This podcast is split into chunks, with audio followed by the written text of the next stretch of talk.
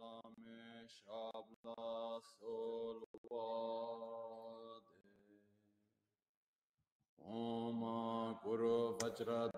सुमति मुनि शासने कर उत वरद निश्रे भद्र वर्ष मन सर्व सिद्धि हों ओम गुरु वज्र धर सुमति मुनि शासने कर उत वरद निश्रे श्री भद्रावर्षमन्य सर्वासिद्धेः ॐ गुरो वज्रधर सुमतिमो निश्वास उत वरदान्य श्री भद्रावर्षमन्य सर्वासिद्धेः ॐ गुरो वज्रधर सुमतिमो निश्वासने कर उत वरदान्य श्री भद्रावर्षमन्य सर्वासिद्धेः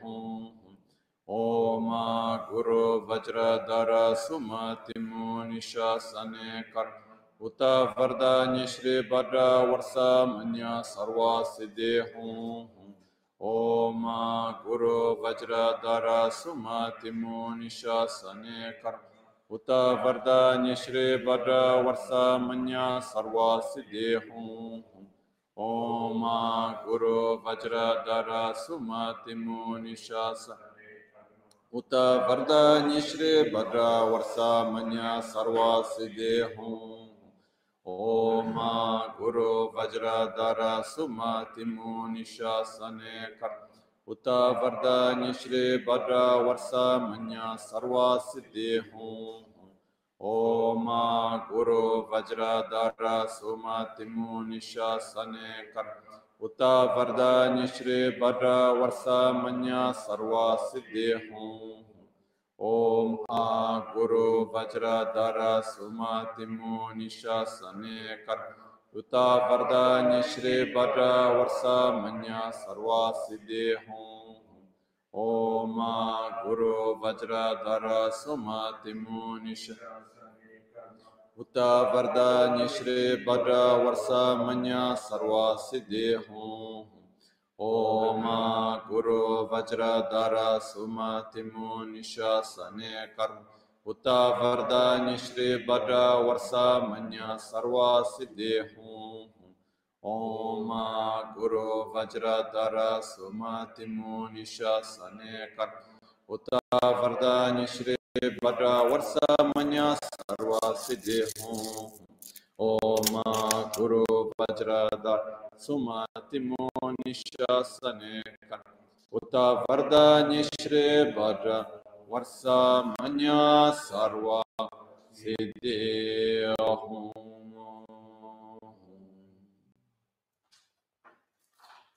Dāgī chitsun lāma tujē chē nyamdā dālā tujē siksu su gebe shēsān dālā tendu su uyōng sungē nāwā tsē du su tsē jē nyingne sawā dēbē tsē dēchē korlo visu lekshū yilā sambē dēdē mā lēpā gēmē hēngē trūprā jīngē lō sōnyī sōdān dikdēn shāpē tsē dēngē namkē yinsu lekshū labchen tsonye yonso tsoba dan cheranye dun chamra jinge lo. Chancho parge ninsen tukun tu nyu peme suru lekshun. Chancho drube gegen kun shishi tungen de la drupra jinge lo. Dage lo na chola chokpa dan chemi samjur ngemba shiwa da. Chodan tumbe dede male pa beme hunge drupra jinge lo. Dorna tingne tsirawa tamche dan teche pardo ne kav tamche tu. Rese kyamne lama kele me tukje chenge dala sikso sol mongyab drewe nyamda dachala chatsun lame tuje rabgone kodang sungge nawa dalme tu nyamsu nyongwe kesan tobrasho kewa kundu yanda lama dan rame cheki pela long chechi. Sada lamge yende rabzone dorche change koba nyur tobe shun Pakyuke kudan da gelo, pakyuke sundan da gema, pakyuke tugdan da geyi, tön yerme çıktı cingelo. Makyuke kudan da gelo, makyuke sundan da gema, ma kyo ke tukdan da geyi ten yerme çıktı çingeyi Om Muni Muni Maha Muni Şakya Muni Svod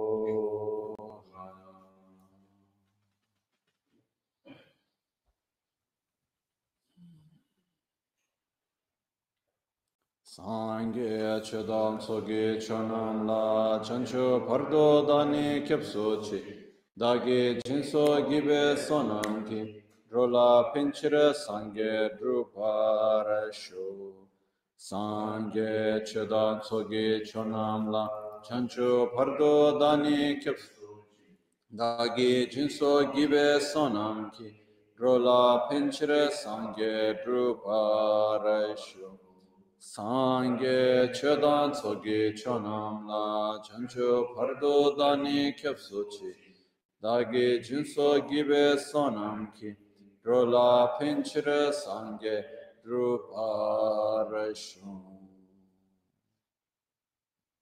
Nel Buddha, nel Dharma e nel Sangha prendo rifugio fino all'illuminazione con la pratica della generosità e delle altre perfezioni, possa io ottenere lo stato di Buddha per il beneficio di tutti gli esseri senzienti.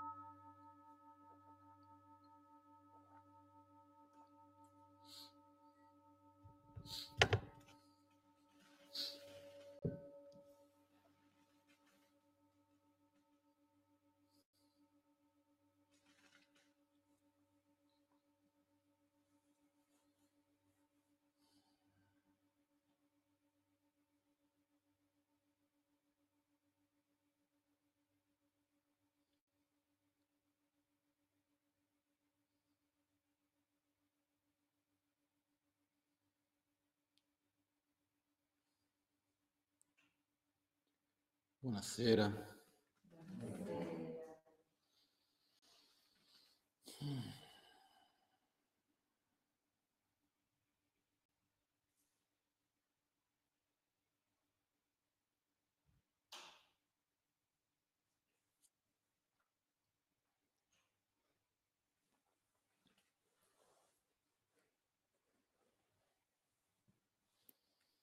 C'è una storia che ho sentito una volta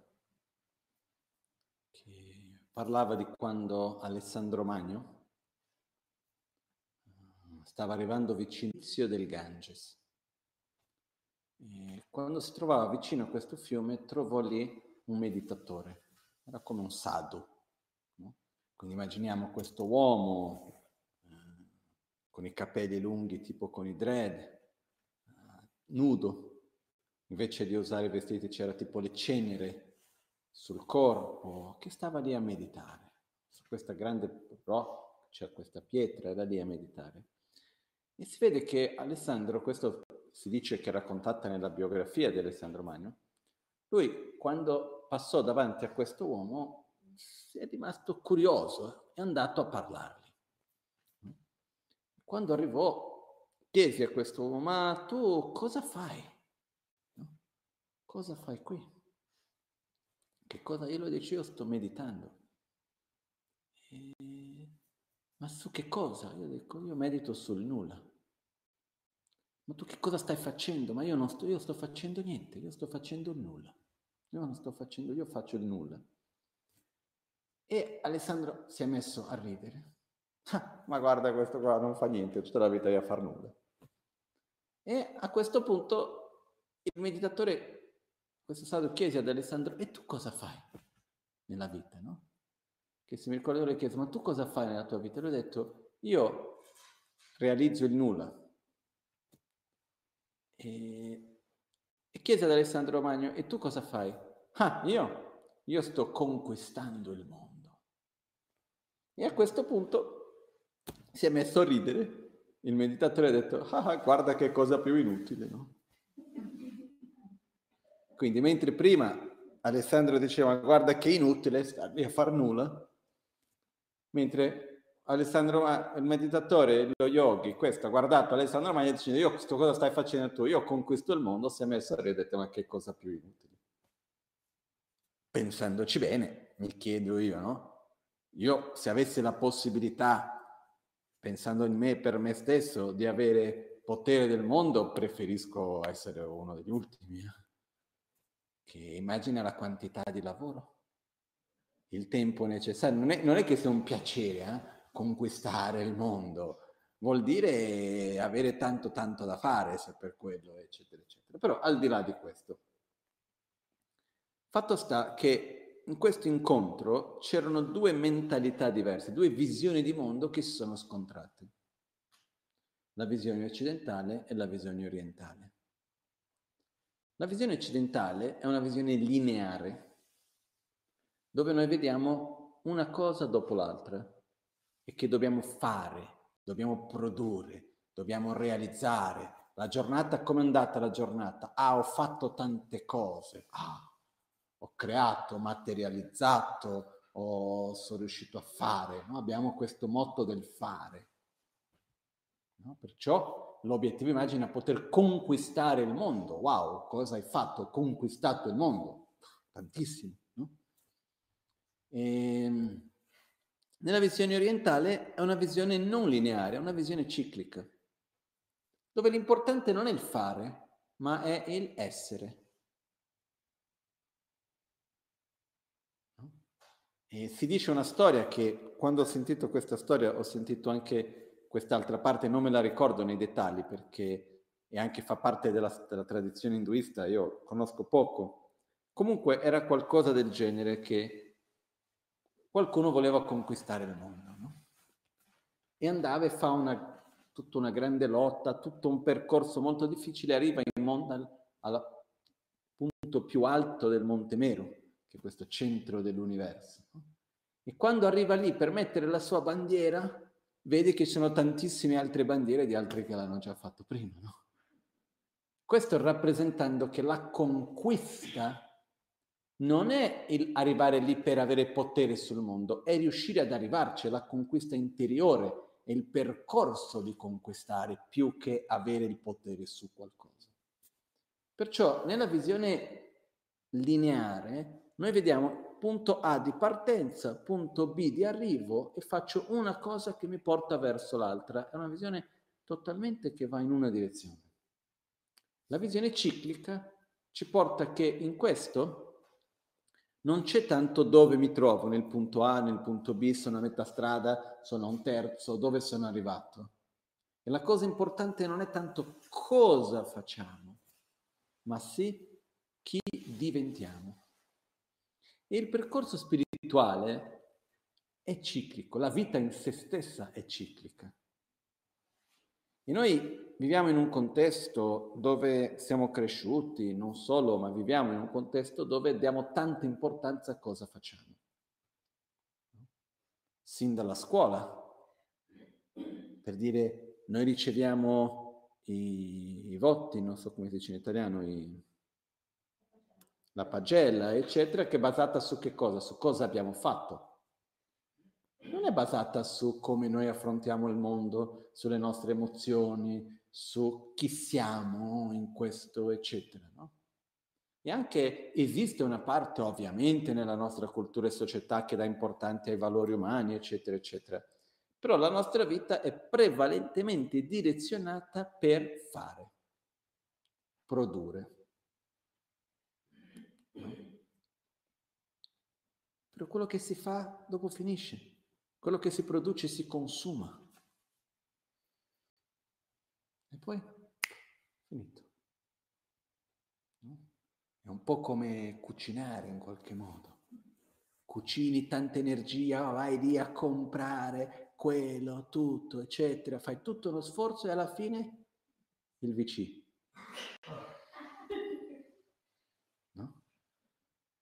alla fine, alla fine pure utilizzi una delle risorse più preziose del mondo per spingere il risultato via, no?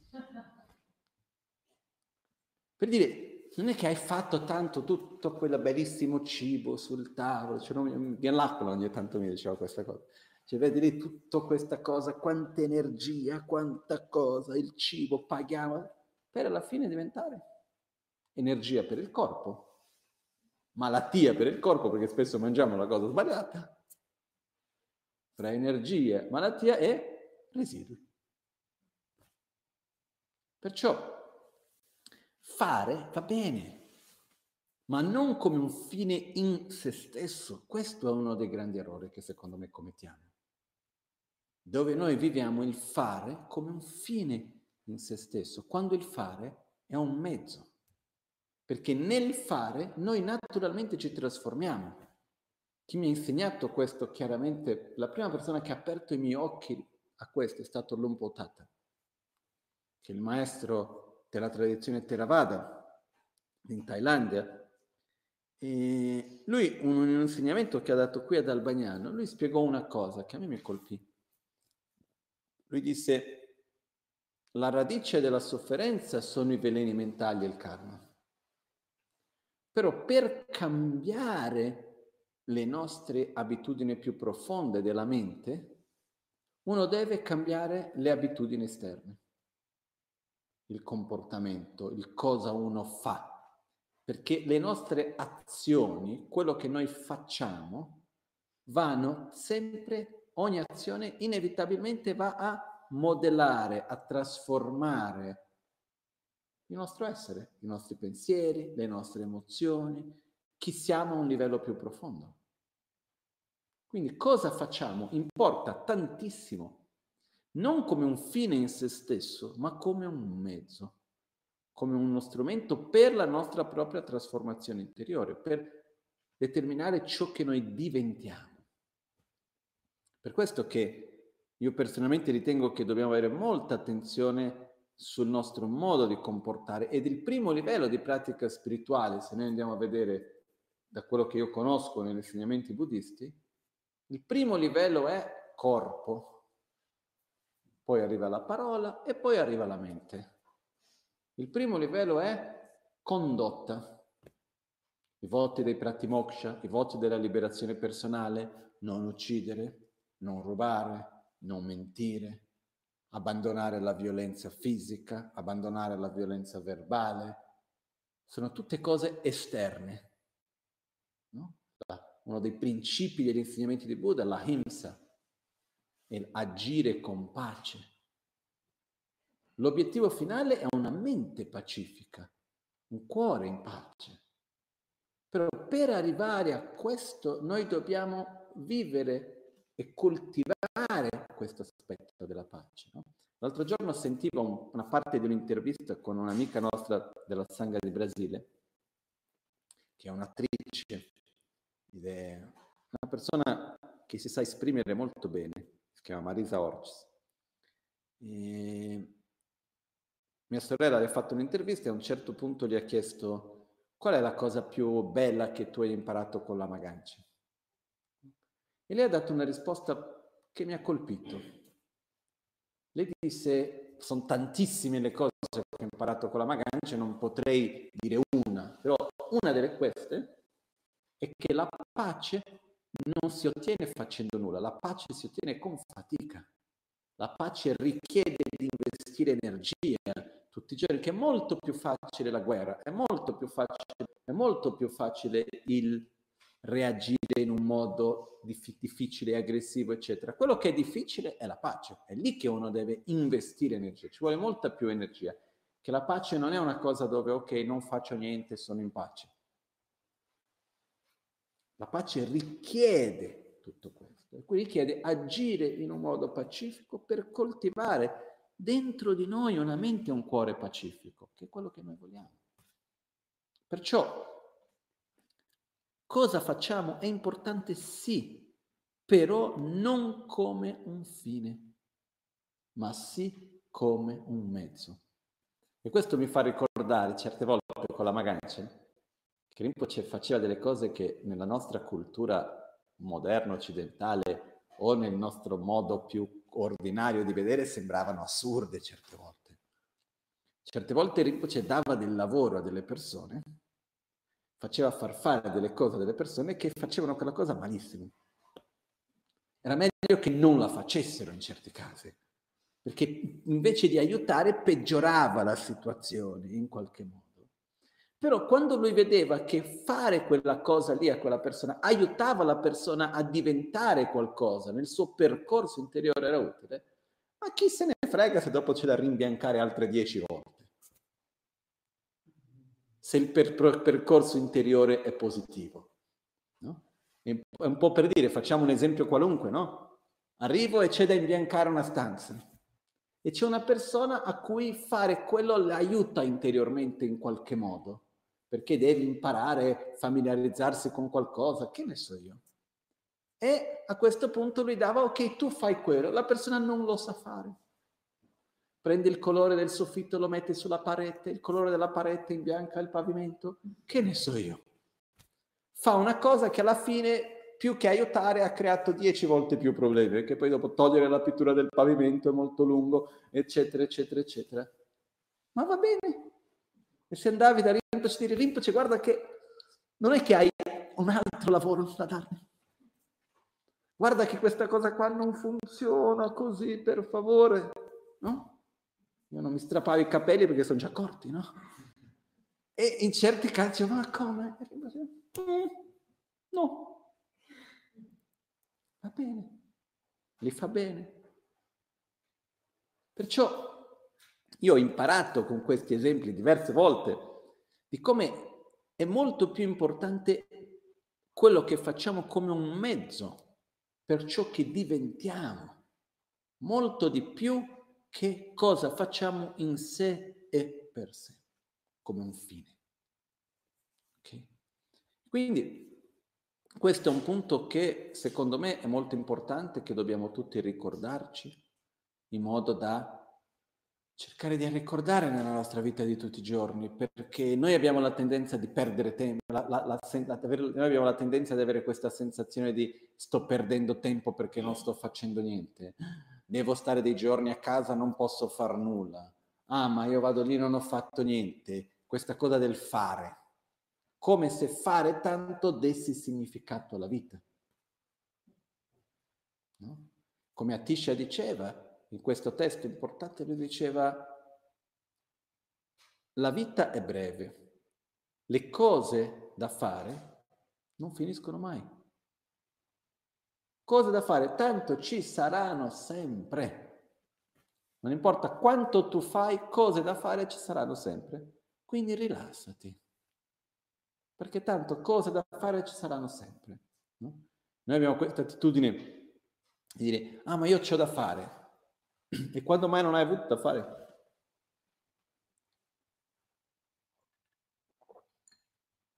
Avremo sempre da fare. Perciò è importante più che fare direzionare le nostre azioni consapevolmente su ciò che noi vogliamo diventare. E ci sono certe abitudini che dobbiamo stare molto attenti. Io ho visto con me stesso. Io sono una persona che da quando ero molto piccolo, per la mia propria fortuna, sono sempre stata una persona abbastanza pacifica, calmo, non sono uno che non ho mai avuto reazioni aggressive, violente, eccetera. No? Se guardo la famiglia credo di aver preso dal mio nonno, in questo senso. Comunque, altre vite, quel che. Però io mi sono accorto che mi è capitato tantissimi anni fa perché mi sembrava che era più utile di reagire con una certa aggressività. In una certa situazione dove una persona stava facendo delle cose che non andavano bene per se stessa, io ho cercato di convincerla di spiegare le cose in un modo dolce, ho usato la ragione, ho fatto di tutto quello che sapevo, non ha funzionato un giorno ho pensato, ho provato, provato con le buone, cerchiamo con le cattive, no? E ho detto che alzo la voce, ho picchiato la mano e ho fatto il teatro completo, perché era un teatro a tutti gli effetti. E è stato molto doloroso, non è stato per niente un qualcosa di facile agire in quel modo, perché andava contro la mia natura. Ha funzionato. La persona ha capito che ok, ok, no, va bene, eh? però dopo di qualche tempo è ritornata la stessa situazione simile un'altra volta. A questo punto io ho pensato, vabbè, piuttosto che stare qua adesso un'ora e mezza a cercare di spiegare quelle buone, si sbriga prima. E ho un'altra volta reagito nello stesso modo, questa volta con meno fatica. Passa un po' di tempo, mi ritrovo dinanzi a una situazione simile e stavo già per reagire con aggressività senza neanche pensare due volte e senza nessuna fatica. Per fortuna mi sono frenato e ho detto non lo posso mai più fare. Perché a me, io sono rimasto scioccato per modo di dire, perché io che non ho una natura di arrabbiarsi aggressiva, non è nella mia natura quasi naturale. Eh? E la quarta diventerebbe senza controllo, se per quello, magari. In un attimo ci abituiamo con le cose, in un attimo ci familiarizziamo con le cose. Perciò più agisco in un certo modo, più divento quello. Perciò non è uno scherzo, una cosa che dobbiamo stare molto molto attenti. E dinanzi a questo arriviamo al punto che in realtà volevo riportare oggi. Chiedo solo qualcuno mi presta un orologio.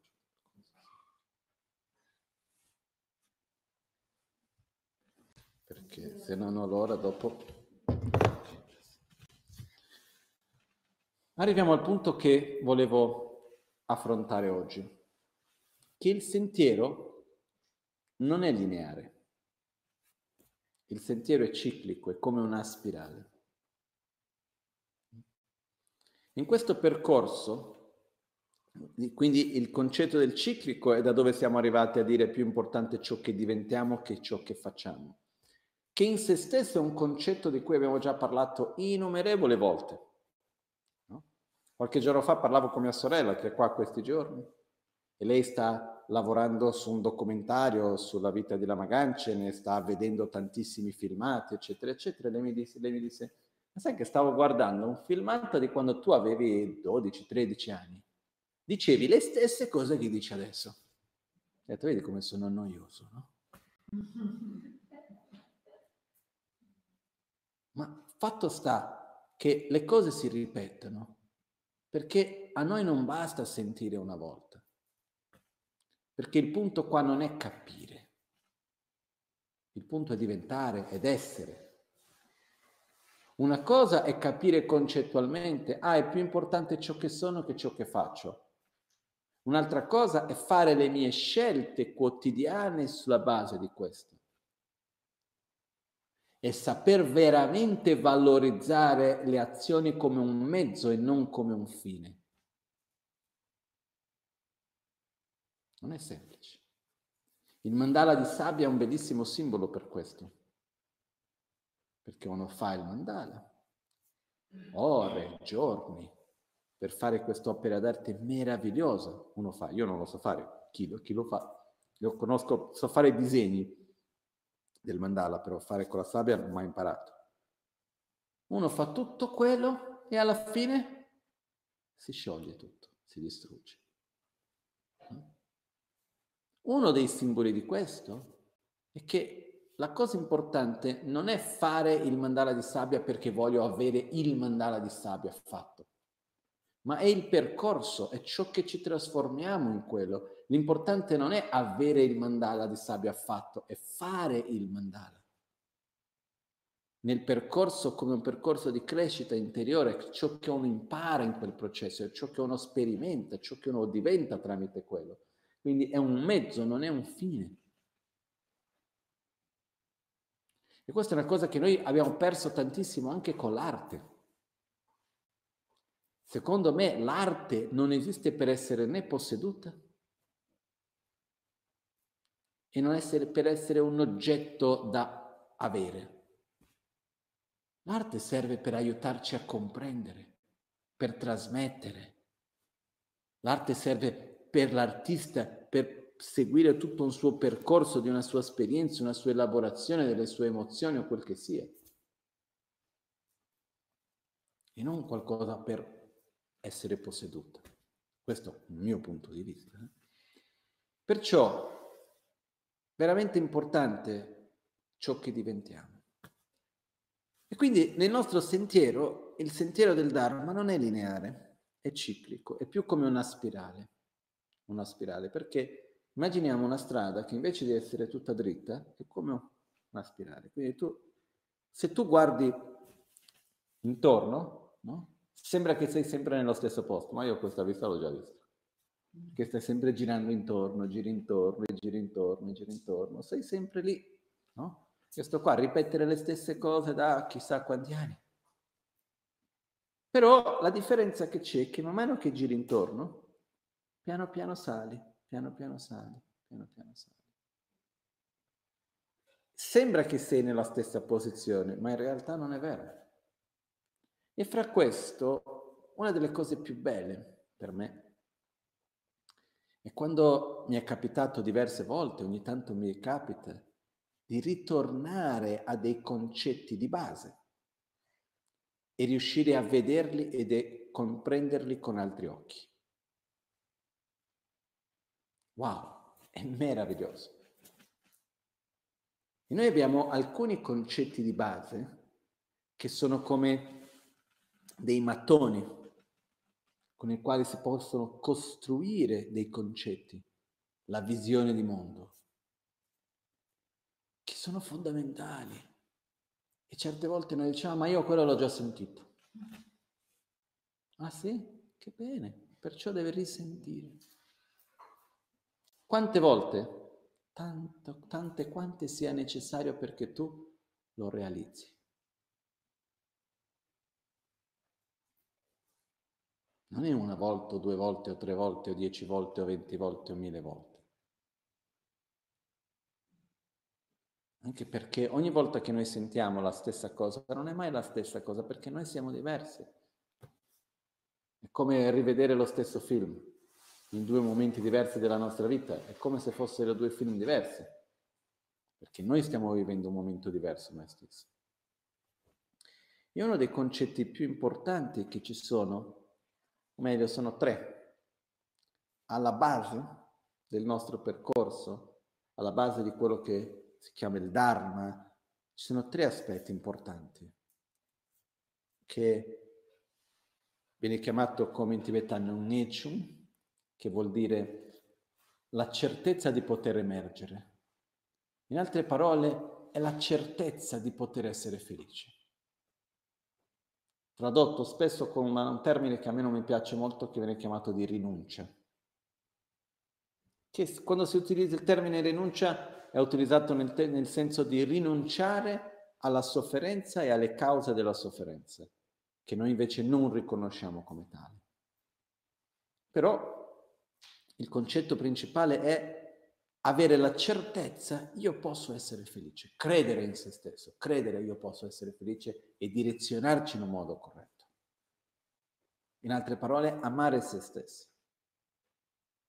Il secondo punto fondamentale è riuscire a trascendere il proprio egoismo, la propria ossessione all'autogratificazione, aprire veramente la mente e il cuore agli altri con amore, con compassione, cosiddetta bodhicitta.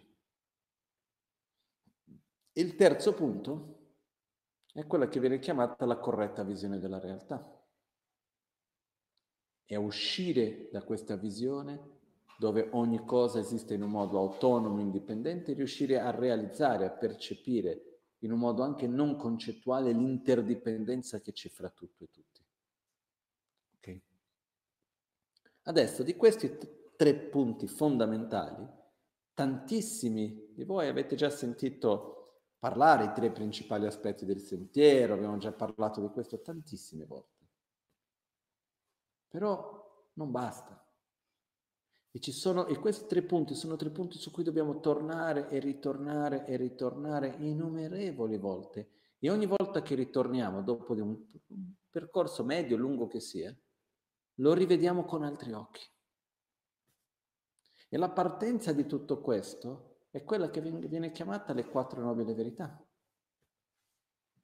Qualcuno dice, ma le quattro nobili verità, là, ma dai, io sono nel buddismo da così tanti anni, l'ho già letta, riletta, l'ho già vista, rivista, che bello! Quindi sei preparato per un'altra volta.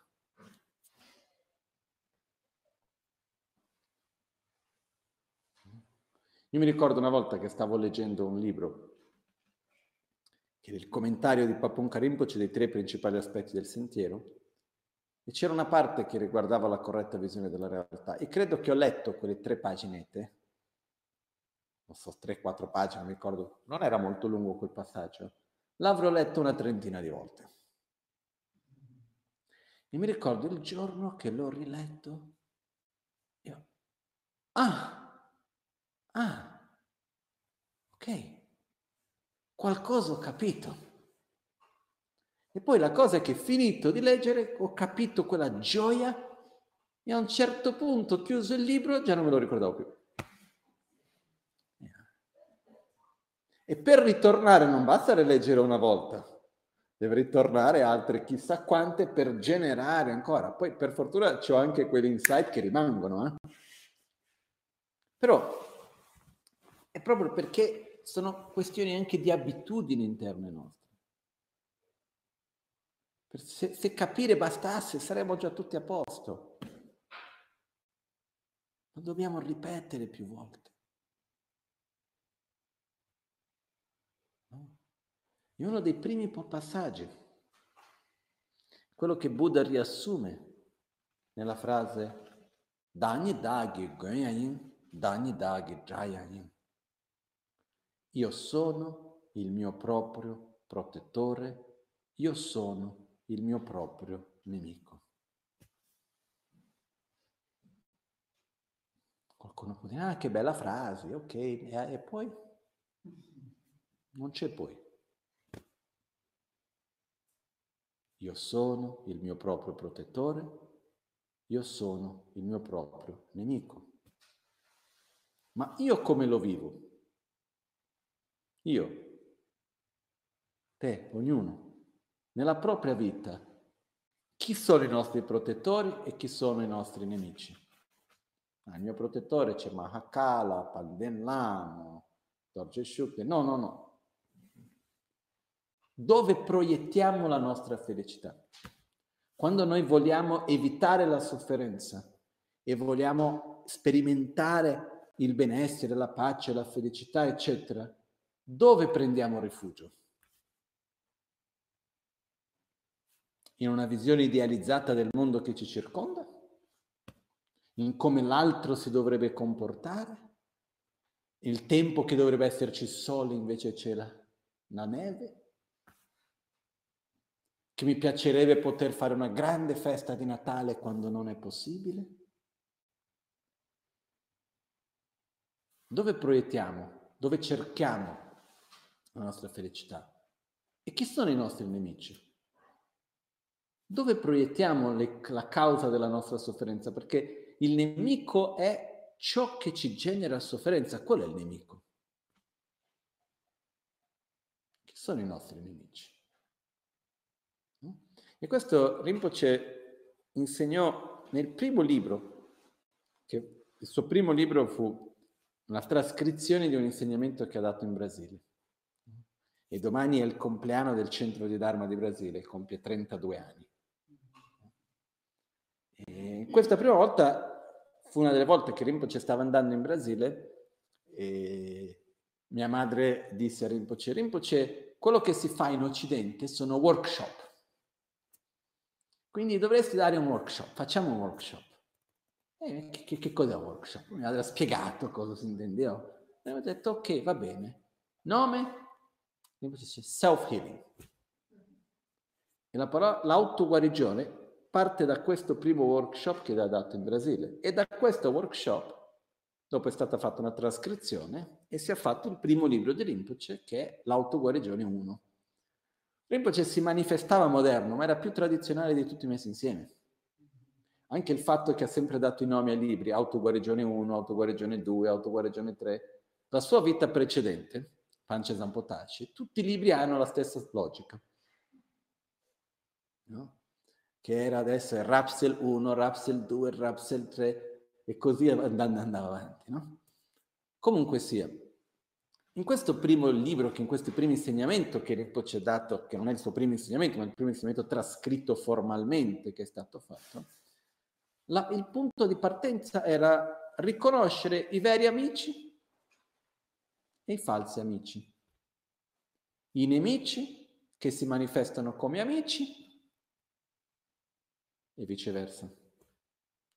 E all'epoca Rinpoche parlava tanto del caffè, poi avrà visto che era inutile tanto e ha cambiato argomento, no? Però a quell'epoca Rinpoche, se andiamo a vedere il libro, lui diceva il caffè.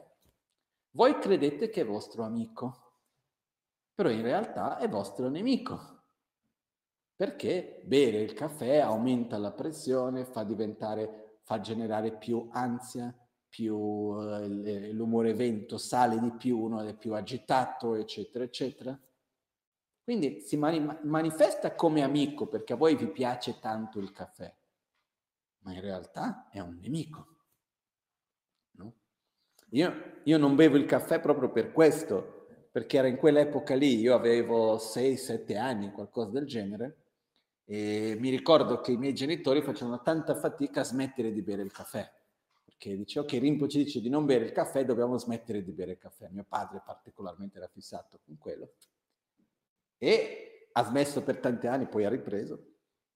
E io mi ricordo la fatica di non bere il caffè, era, eh, per un periodo a casa era diventato un argomento, no? quasi un senso di colpa se c'era caffè a tavola, per modo di dire. No? Quindi c'era questa cosa qua, io ho visto quella roba, ho detto, io non lo comincerò neanche.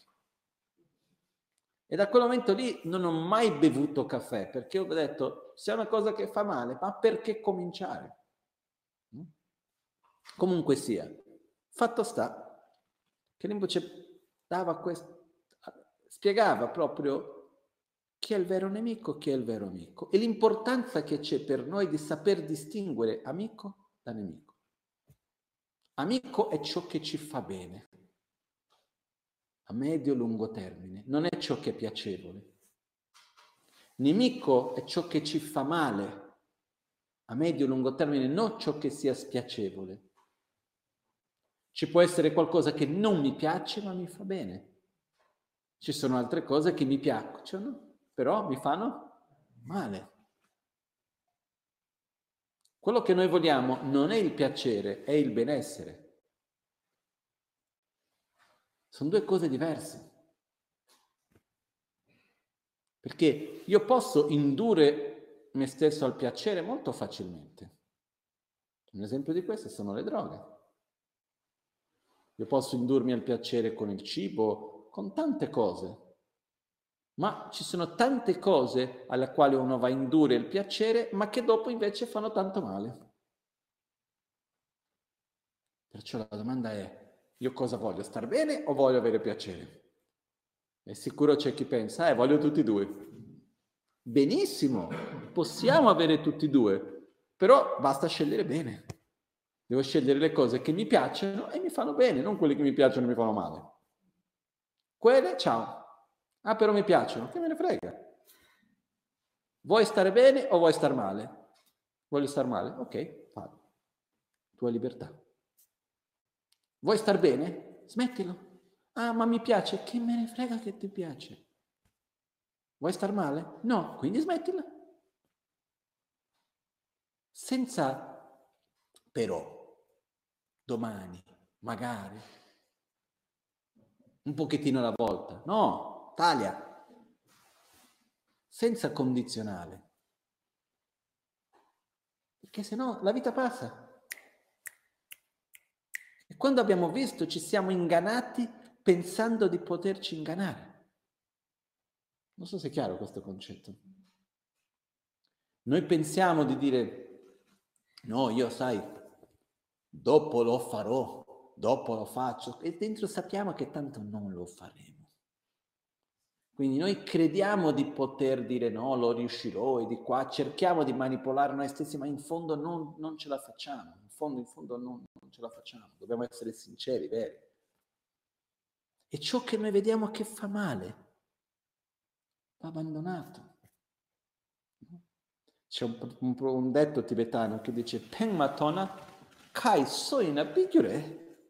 C'era un monaco in monastero che me lo diceva spesso, un amico mio che si chiamava Jigme. Vuol dire, se non è di beneficio, anche se il dente della propria bocca va tolto. No. E quindi, eh, così, Ah, ma il mio dente eh, sta facendo male. Ciao. No? Perché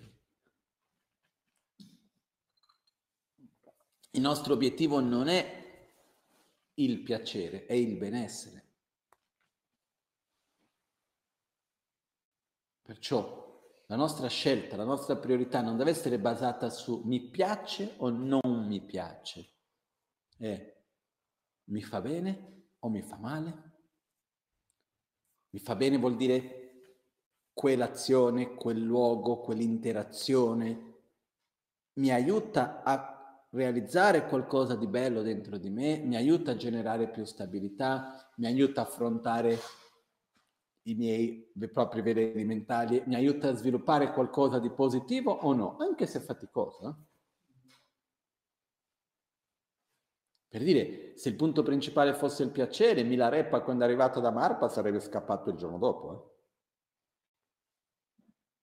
Milarepa, questo importantissimo maestro nella storia del buddismo, uno dei più famosi meditatori, yogi. E lui quando arrivò dal suo maestro Marpa, Marpa vide in lui un potenziale enorme, più grande di tutti gli altri discepoli che aveva mai avuto, però Milarepa non era ancora pronto per ricevere gli insegnamenti, perché aveva la mente troppo ancora bloccata dai... Lui aveva compiuto azioni molto violente durante la sua vita e quindi aveva come dei blocchi interni che non lo permettevano di aprire il cuore e vedere il mondo in un modo corretto. Quindi doveva sciogliere quei nodi prima.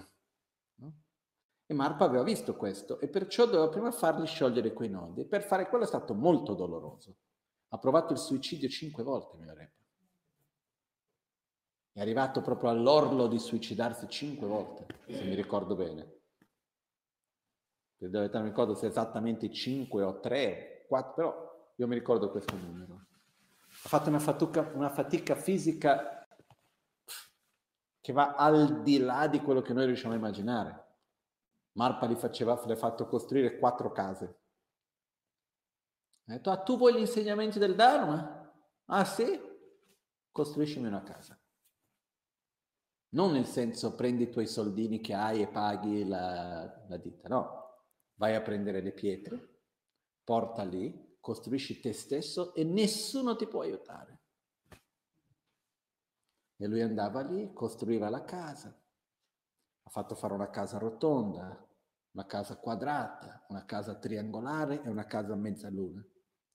Sono i quattro elementi.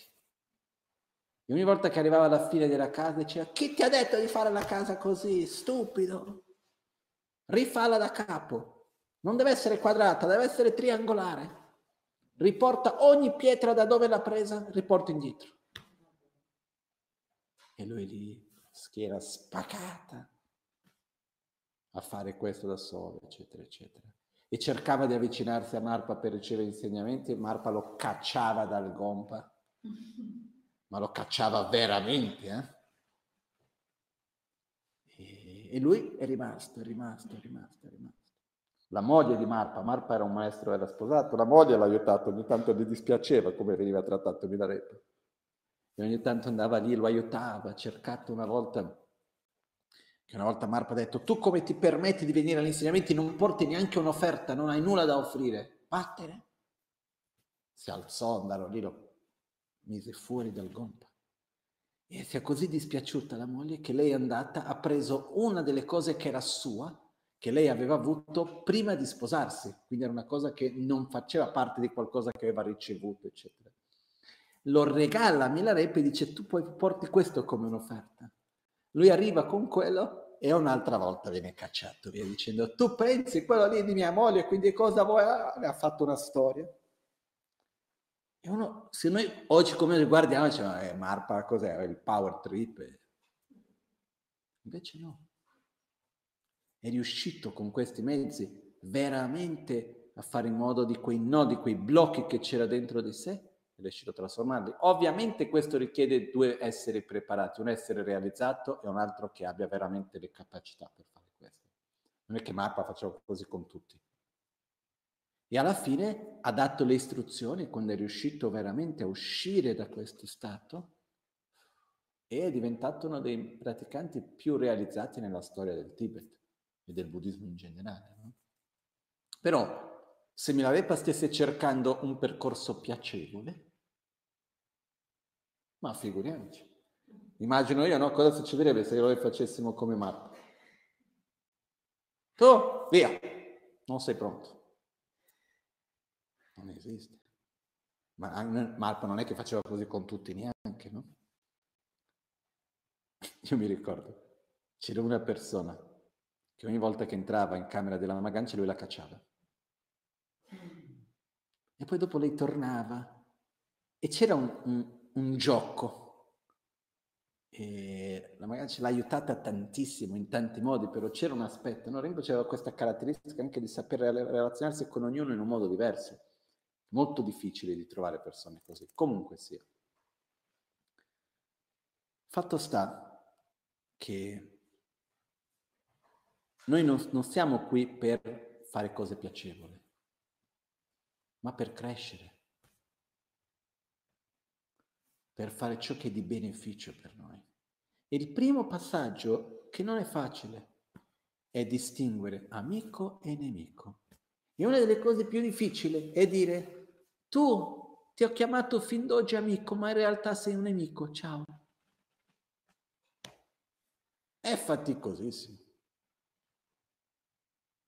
Perché andare e dire guarda, campana, ti voglio bene. Perché tu mi hai fatto avere tanti momenti di piacere. Io ho creduto in te, in realtà ci credo ancora. Però io vedo che mi fai male, vedo che non fa bene, vedo che non è la cosa buona per me, vedo che questo e quindi anche se il dente della bocca se fa male, se non serve va tolto. E perciò io dico ciao campana. È difficilissimo. Perché una delle cose anche vuol dire lasciare la campana, vuol dire che ho perso tutto quello che ho fatto prima, tutto il sacrificio che ho fatto per la campana, tutti i soldi che ho speso per comprarla sono stati buttati via. E noi abbiamo una tendenza particolare, che quando noi riconosciamo che un comportamento non va bene o che una situazione non va bene, abbiamo la tendenza di mantenerla per giustificare la fatica di quello fatto prima. Invece di dire ok, è stato un errore, tutti noi siamo qua per, per errore, nel senso che tutti sbagliamo, è normale, non c'è niente di male nel sbagliare.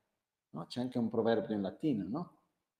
Era, eh, sbagliare, che, era, errare humanum est, per, perseverare è diabolico. No? È normale sbagliare. Il problema è quando invece uno capisce che ha un errore e mantiene, e rimane, e lo nutri, e continua lì, gli dà da mangiare a quello. Questo è diabolico per modo di dire, che veramente fa del male. Però è chiaro che ci vuole molta forza interiore. Perciò, ritornando, no? facendo il giro, ritornando al primo punto di partenza, di tempo in tempo, dobbiamo ritornare a questa prima domanda. Chi sono i miei nemici? Chi sono i miei amici? E lo guardiamo e cominceremo a vedere che all'inizio noi proiettiamo gli amici e i nemici fuori.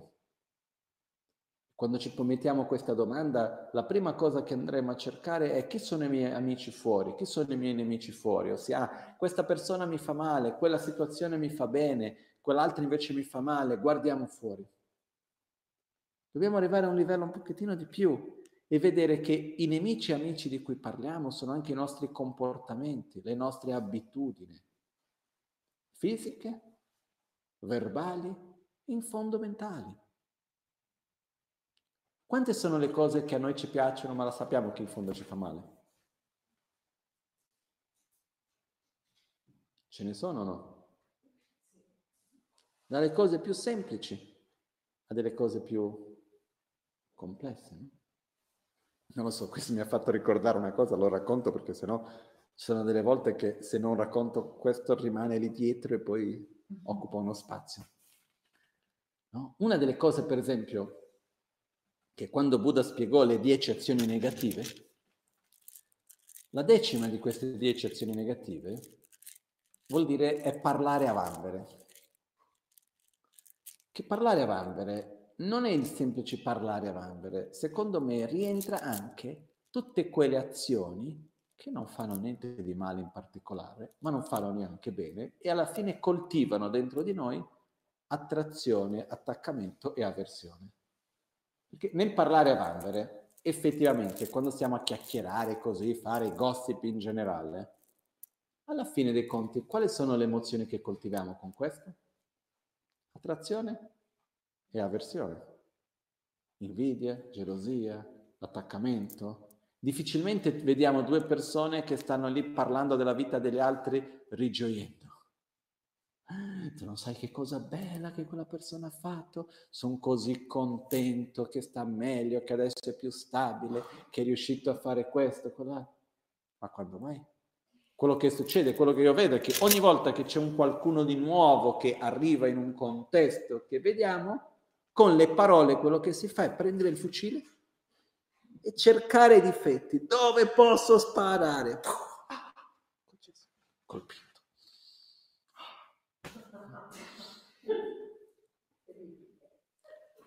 Invece di andare, no? Invece di dire, ah stai, hai visto che bello che questo, che... Invece di rigioire, no? Perciò alla fine questo parlare a vanvere, che cosa coltiva dentro di noi molto spesso? Attrazione e avversione. Però nei tempi moderni, che all'epoca di Buddha non c'era, noi abbiamo un parlare a vanvere, eh, come si dice, mon- sorta di monologo, fra noi e uno schermo.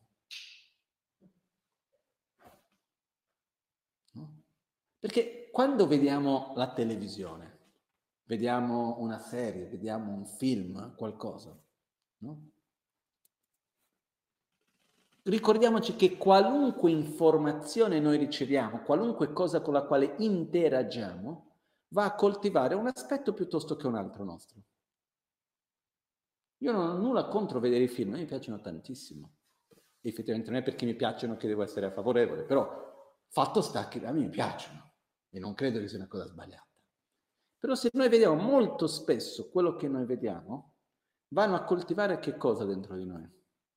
Attrazione, avversione, okay? occupare uno spazio dentro di noi abbastanza grande. E quindi quando noi parliamo di questo, è una questione anche di riuscire a vedere, ok, è una cosa piacevole, sì, e mi piace, però sta consumando la mia vita, consumando il mio spazio interiore, creando un'interferenza per altre cose, perché arrivo alla sera, vorrei meditare, perché so che mi fa bene, però c'è lì una calamita che mi tira verso il computer o la televisione o il cellulare e da qualche parte c'ho dall'altra parte di tutto quell'universo parallelo dei personaggi dei film che sto vedendo che mi stanno chiamando. Io mi ricordo le prime serie che ho visto una volta, ero in Brasile, stavo un periodo che davo insegnamenti in Brasile. E io una delle cose che è un po' nel mio modo di fare è che quando devo stare tante, tante, tante ore sempre facendo qualcosa di concentrarmi su una cosa, arriva un momento nel quale, ok, adesso penso ad altro. È una cosa che facevo, è sta tanto che non l'ho fatto più, perché nella televisione non ho neanche più. Era ogni tanto quando andavo in Brasile guardare programmi stupidi. Un modo che poi per dire, ok, ho bisogno di rilassare la mente, no? E una volta ho cominciato a vedere una serie, che non mi ricordo neanche più qual era Succede che io comincio a vedere il quanto mi creava dipendenza. Il quanto finiva una, volevo già vedere l'altro, durante il giorno sto pensando a quella cosa per quello che verrà dopo, ma che cosa sarà successo? Ma cosa vuoi che sia successo se non esiste? Ma cosa avrà detto quella persona? Ma saranno fatto senso? Ma sarà riuscito a fare questo? Cosa? Ma non esiste. Sono tutte bugie. E noi siamo lì a occupare il nostro spazio di questo e quell'altro, almeno portassero qualcosa di bello. No, io un po' di tempo fa ho visto un film molto forte, non piacevole da vedere, ma che mi ha fatto riflettere in un modo bellissimo sul samsara. Sono rimasto una, se- una settimana colpito. Il film si chiama La piattaforma, italiano il nome del film. La storia di una piattaforma che scende, una sorta di prigione con una piattaforma col cibo in mezzo che scende. Un film abbastanza violento, però che è una metafora del samsara fatta molto bene. Sono rimasto lì una settimana con, con quell'impatto. A me mi ha fatto bene, anche se non è stato piacevole vederlo. Perciò è importante per noi direzionare, vedere che ci sono certe cose che noi vediamo come amici, però in realtà non lo sono, anche se sono piacevoli. E non è facile riuscire a dire ok, grazie di quello che mi hai dato, però adesso ok, Ah, sono a posto. La cosa che ero ricordato prima, che non è interessante, che gli estremi in generale spesso fanno male. Il monastero dove ero, in, in, in India, il monastero di Sera, c'era un lama giovane. E anticamente, ancora oggi, però sempre meno, c'era la tradizione che quando un ragazzino giovane viene riconosciuto come la reincarnazione di un lama, ne ha portato in monastero e data tutta un'educazione particolare. E c'era questo, che era la reincarnazione di un maestro che è riconosciuto, e il monaco più anziano che prendeva cura di lui era discepolo della vita precedente e voleva dare il meglio a lui e un po' proteggerlo dal mondo. E quindi lui l'aveva tolto il contatto con qualunque cosa del tipo non poteva vedere ovviamente la televisione, non poteva neanche leggere i fumetti, solamente cose di Dharma, era lì la dittatura del Dharma totale, ossessiva da quando era, finché un giorno questo ragazzo, aveva intorno ai 18 anni, 20 anni, non ce la faceva più, ha scritto una lettera e stava per scappare. Quindi lui scrisse questa lettera dicendo io non ce la faccio più, sono arrivato al colmo, devo vedere il mondo, devo poter fare delle cose, mi sento totalmente represso, non posso più. Lui scrive la lettera, la porta vicino dove era il posto dove il maestro il giorno dopo l'avrebbe visto ed è pronto per scappare. E poco prima di scappare viene un terremoto, una sorta di piccolo terremoto. Il maestro sente questo terremoto, si sveglia, va a vedere, trova la lettera, entra in shock perché lui non sapeva tutto quello che stava passando, eccetera, va a parlare con questo lama giovane, dice per favore non andare via, per me sarebbe la fine di tutto, e alla fine trovano un accordo. E l'accordo era, tu rimani e io non dirò mai più nulla su quello che fai e non fai, fai tutto quello che vuoi. E lì è cominciata la tragedia. Perché cosa succede quando uno taglia, taglia, taglia, taglia, dall'altra parte dopo viene l'altro estremo, no? Tantissime cose nella vita sono come il pendolo. Il pendolo è un ottimo esempio. Più forte va da una parte, più forte ritorna dall'altra. E la tendenza del pendolo è sempre un estremo l'altro, un estremo l'altro. Per quello vuol dire la via di mezzo, trovare l'equilibrio, rimanere fermo. No? Anche nella politica vediamo questo, nei governi. La tendenza è governo di destra, governo di centro, governo di sinistra. La, la tendenza molto spesso e anche di fare una cosa di comunque andare da un estremo al mezzo, poi si va a un altro estremo, e così. Questa è la nostra tendenza. La cosa ideale è mantenere un equilibrio, no? senza andare agli estremi. E questo ragazzo è andato all'altro estremo. totalmente. No? Ha preso tutto quello che non avrebbe dovuto fare che le è stato detto di non fare in vent'anni della sua vita e l'ha fatto nei prossimi due, no? Mollato gli studi, ha fatto di, di tutto e di più. Comunque sia.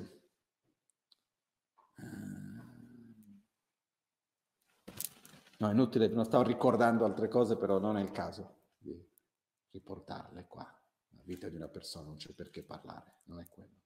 Ma questo per dire che quando una cosa non fa bene, va evitato anche se sembra virtuosa, ma fa male, non va fatta. Una cosa che fa bene, anche se faticoso, va coltivato. Ed è ovvio che per noi non è facile saper distinguere.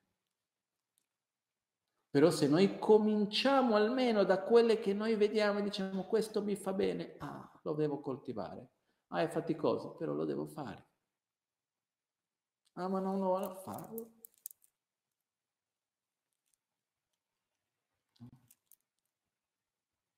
Un po'. È un po' come anche questo momento che stiamo vivendo noi no? il pensiero delle feste senza poter vedersi uno con gli altri, qui al centro il corso di Natale che tutti gli anni siamo tanti insieme, che quest'anno non si può fare, questo, quell'altro. Adesso senza entrare ognuno al suo modo di vedere le cose, eccetera. Però è piacevole? No. Però io ho visto diverse persone malate e se qualunque mia azione può aiutare ad evitare ad altre persone di ammalarsi, anche se sono faticose, ben vengano. Perché io voglio, la cosa più importante non è se è piacevole o non è piacevole, è se porta il bene o se porta il male. E poi ci sono tante cose che sono piacevoli e portano il bene, e ci sono tante altre che sono spiacevoli e portano il male. Non è che uno deve soffrire, no. Però Ritorniamo alla partenza. Io sono il mio proprio protettore, io sono il mio proprio nemico. E la nostra tendenza è il contrario, io non sono il mio protettore e io non sono il mio nemico. Questo è come la maggioranza di noi vive la vita. Perché noi proiettiamo i nostri nemici dove? Nei comportamenti degli altri, nella situazione in cui ci troviamo, nel tempo, nei politici, nei soldi, che ne so io, in migliaia di cose intorno a noi. E la cosa che è interessante è che più noi siamo la vittima del mondo, più entriamo in queste dinamiche, più il mondo si manifesta come se fosse. Io sono sicuro se la stragrande maggioranza delle persone che n- non si vede come proprio protettore, che non si vede come proprio nemico, e stiamo parlando della tutti noi per modo di dire, se andiamo a parlare con una persona che ci racconta le sue sofferenze, in gran parte delle cose diremo hai ragione.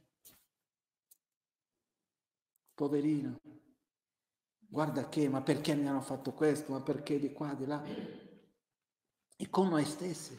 Arriviamo anche a dire, sì è vero che sono mio proprio protettore, è vero che sono mio proprio nemico, però guarda questa situazione, no? Eh, se non fosse così sarebbe meglio, no? Eh, ma guarda di qua, guarda di là. No, non c'è da guardare niente. Io sono il mio proprio protettore, io sono il mio proprio amico. Punto. Non c'è la virgola.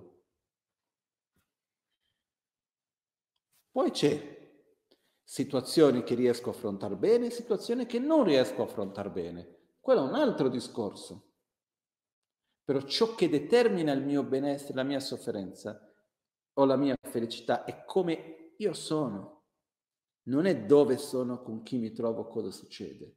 So che è un po' estremo come posizione, però è così. Poi se ci sono situazioni che io non riesco a viverle bene perché non ho le risorse per vivere quelle situazioni bene, ok, mi allontano da una situazione, mi allontano da un'altra, cerco di creare una condizione che sia favorevole, no?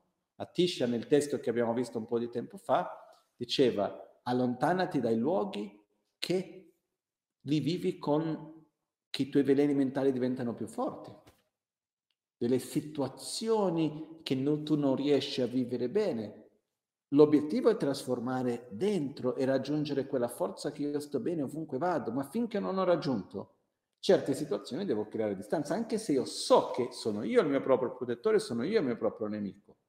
Devo lavorare nel riuscire ad affrontarle bene, quindi io non appunto il dito, però quando vedo che in un contesto io non riesco a star bene, io cerco di cambiare contesto per generare le risorse per poterlo affrontare. Non so se è chiara la differenza che c'è fra proiettare che è il mondo, vittimizzarsi e riconoscere i propri limiti in questo momento e cercare di coltivare le proprie qualità, di rafforzarsi per poter affrontare in un altro momento quello diversamente. Sono due cose diverse. È un po' come per dire, Vedo una montagna, voglio salire sulla montagna. Comincio e non ce la faccio, è troppo faticoso, mi fanno male le gambe, non riesco, eccetera, eccetera. La colpa è della montagna o è che io non sono ancora alla preparazione fisica giusta? Cosa succede? Arrivo, vedo, ok, torno indietro, andiamo in palestra. Vado a trovare qualcuno, devo cercare le scarpe migliori, vado ad allenarmi di più e vedrei che la prossima volta riesco a fare un pochettino di più, poi non tutto, poi scendo, poi mi alleno di più e poi finché riesco a salire fino in alto alla montagna.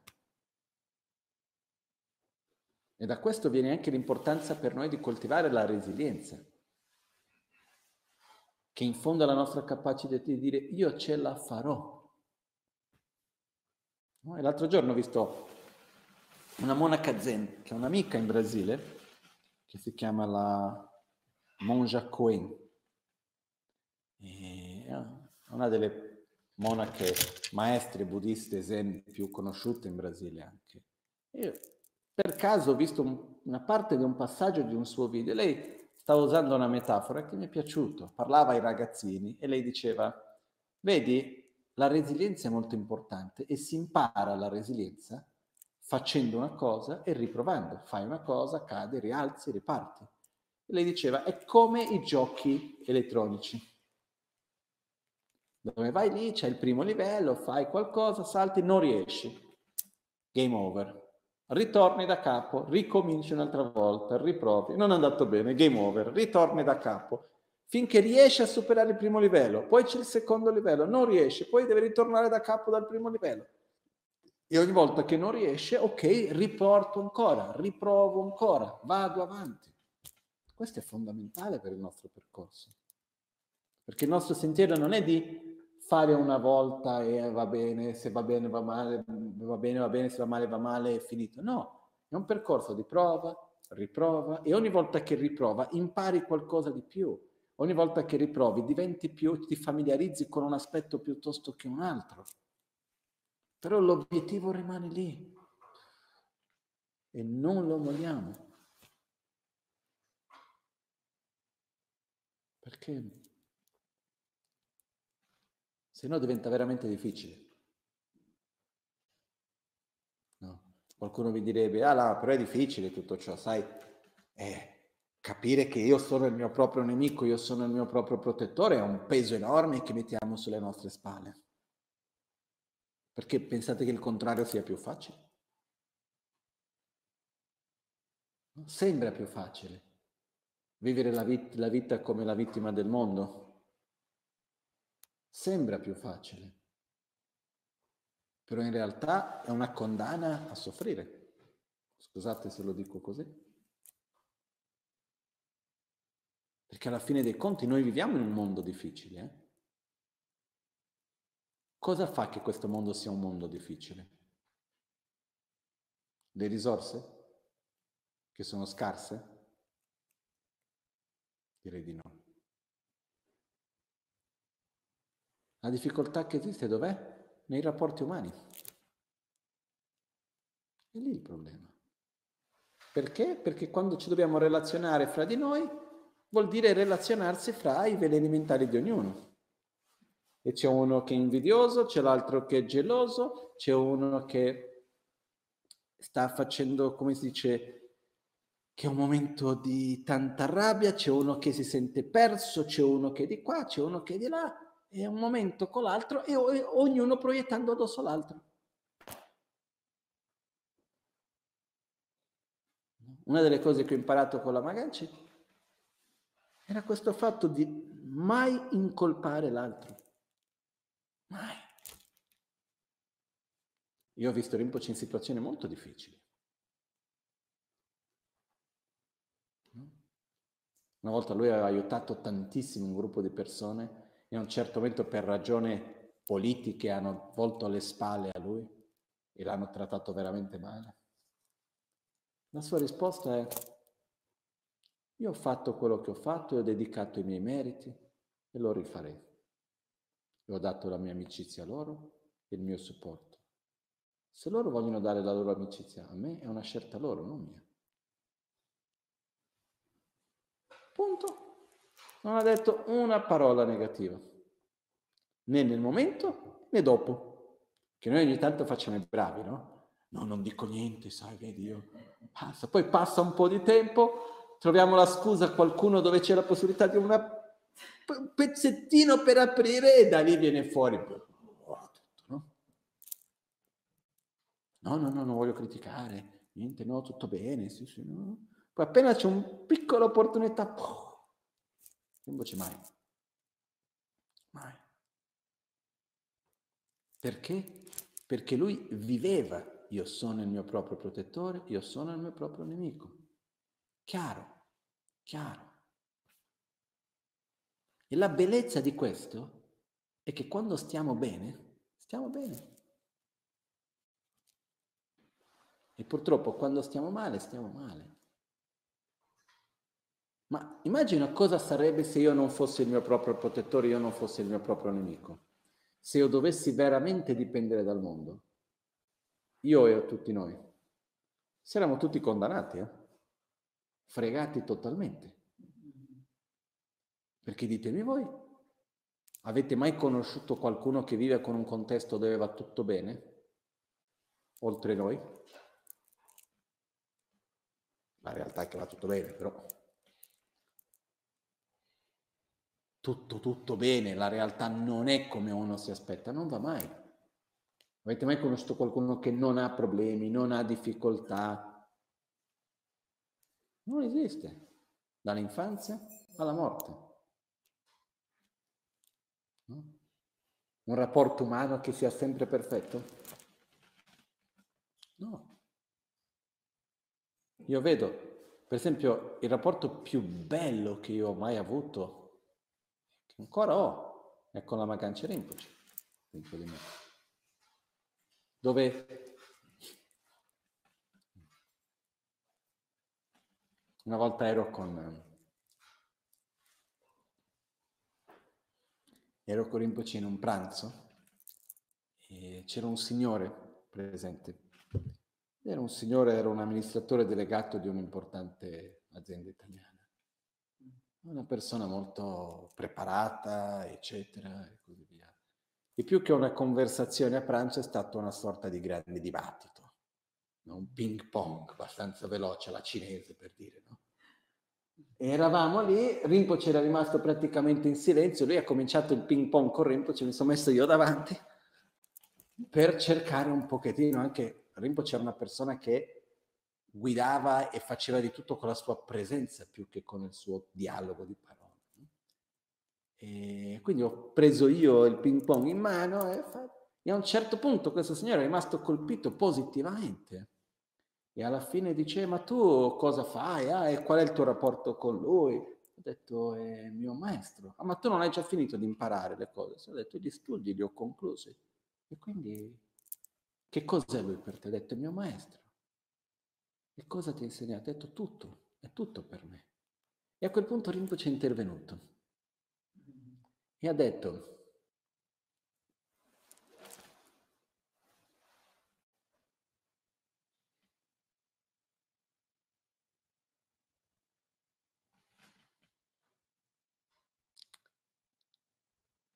l'amore che esiste fra maestro e discepolo va al di là di qualunque altro amore che tu possa conoscere.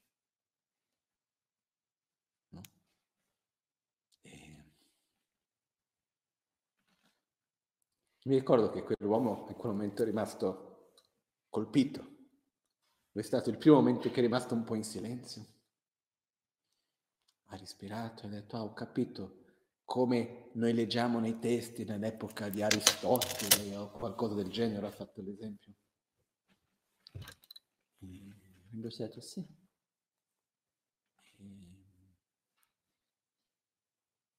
Ed è un qualcosa di meraviglioso, no? Io ho avuto la fortuna di avere tanti maestri. La gioia di stare vicino è una cosa che va al di là di qualunque cosa.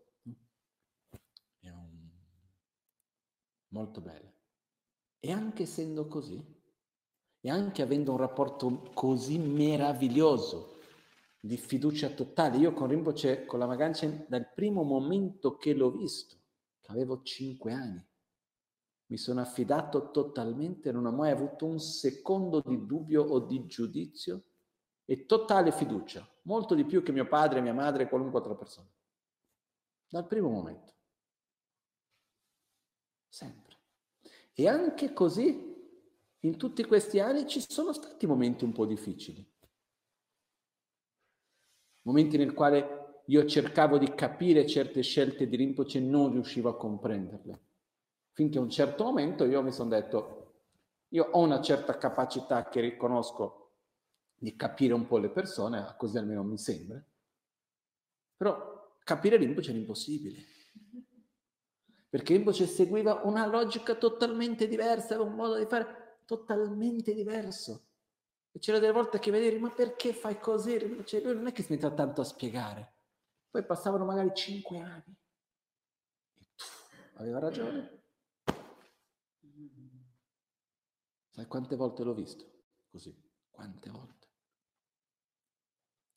Però quando l'altra persona, per il quanto abbiamo fiducia, ci dice qualcosa o fa qualcosa che va contro la nostra propria autogratificazione, contro il nostro egoismo, contro la mia visione, eccetera, si fa fatica ad accettare spesso. Non è così semplice. Quindi quello che volevo solo arrivare con questo è per dire che anche in un rapporto così bello, che per la mia grande fortuna è sempre rimasto puro. Io mi ricordo una volta che Rinpoche mi sgridò fortemente ed era per una stupidata dal punto di vista esterno. Era semplicemente perché uh, io era un giorno che mi ero uh, organizzato di andare al cinema con un amico. Ed è un amico che io andavo una volta l'anno al cinema con lui. A lui ci piaceva andare in una sala cinema che ha uno schermo particolare, un bel suono. Ormai non so neanche più come sono le sale cinema, però era un cinema che c'era a Melzo, vicino a Milano. E, ehm, una volta l'anno ci vedevamo per andare al cinema. Ero organizzato quel giorno per andare al cinema con lui. Tutto bene, niente di che. E la vacanza Rinpoche mi dice, ah ok, tu stai andando a Milano? C'è questa ragazza che è la sua nipote, che anche lei deve andare a Milano, portala insieme. Ho detto, chiaro, dice, con piacere. Io a un certo punto vado, c'è la Sita, e dico, ah Sita, senti, uh, io ti porto a Milano, però sai che andando verso Milano io passo prima al cinema, perché è fuori Milano. Ti porto insieme, vediamo un film, un film carino che andiamo a vedere, non è una cosa e poi dopo ti invito per andare al cinema e ti porto a casa dopo, no? Lei mi ha detto, no, a me non mi piace il cinema. E io lì, con me ho detto, ah, che non ti piace il cinema, sarà così faticoso? Ok, è finita lì la conversazione.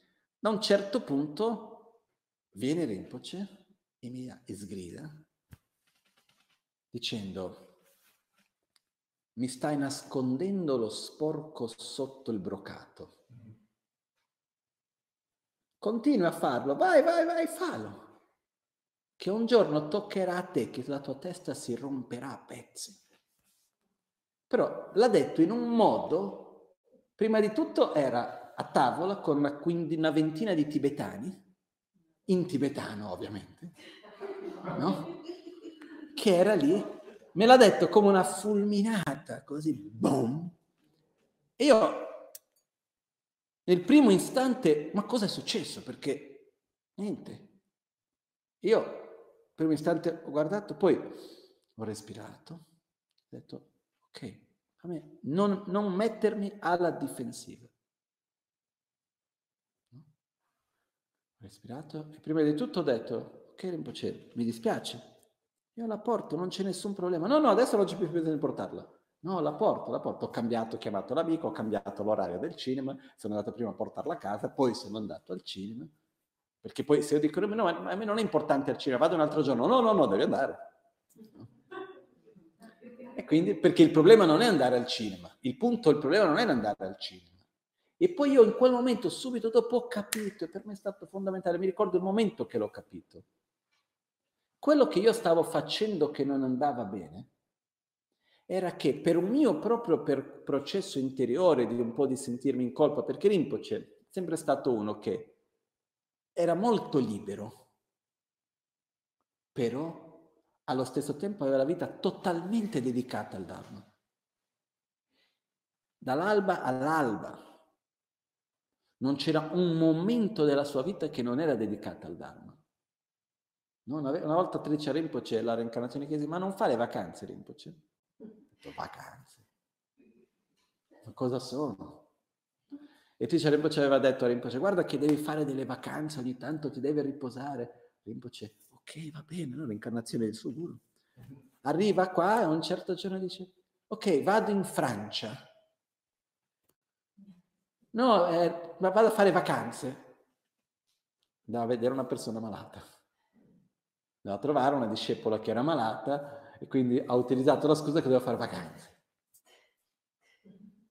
No? E quello che avevo visto è che io avevo una cosa che stare molto vicino a Rinpoche, che aveva la vita 24 su 24 ore dedicata al Dharma, quando uno doveva, voleva un attimino che andare al cinema, per la mia ignoranza, sembrava come se stesse facendo qualcosa che non dovrei fare. Non perché lui l'avesse negato o avesse detto che non si poteva, al contrario, Rinpoche era la persona più aperta e con la mente più aperta che ho mai conosciuto nella mia vita. Rinpoche non aveva assolutamente nessun tipo di tabù. Però io ho visto che io ho cominciato a nascondere, io non ho mentito, però ho omesso. Il problema non è che io non avessi detto che andavo al cinema, io dovevo per forza dirlo, non è quello perché non stavo facendo niente di sbagliato, ma era che dentro di me c'era una piccola cosa, piccola, microscopica, di non essere sincero, di non sentirmi a mio agio, di nascondere qualcosina. Ma era microscopica. Però è quella piccola cosa che gradualmente crea una distanza. E quando vedi sei lontano. E questo è quando abbiamo qualcosa che è puro, deve rimanere puro. Perché quando comincia a mettere un pochettino di qualcosa dentro di qua, di là, quando vediamo, prende due direzioni.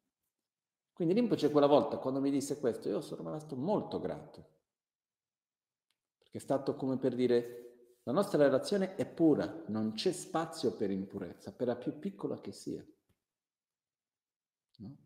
Lì mi ha rimesso in sesto, per fortuna.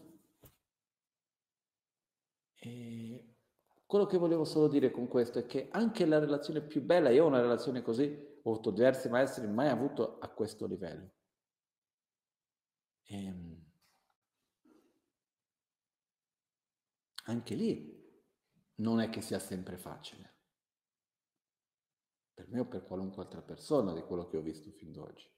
Questo per dire che la vita non è sempre facile, ci sono difficoltà, questo fa parte della vita. Però la gran fregatura, la grande illusione è credere che invece sia possibile, che se questo cambia, se quell'altro va di così andrà tutto bene. No? È come voglio proteggermi dall'assassino, mi chiuso in camera con lui.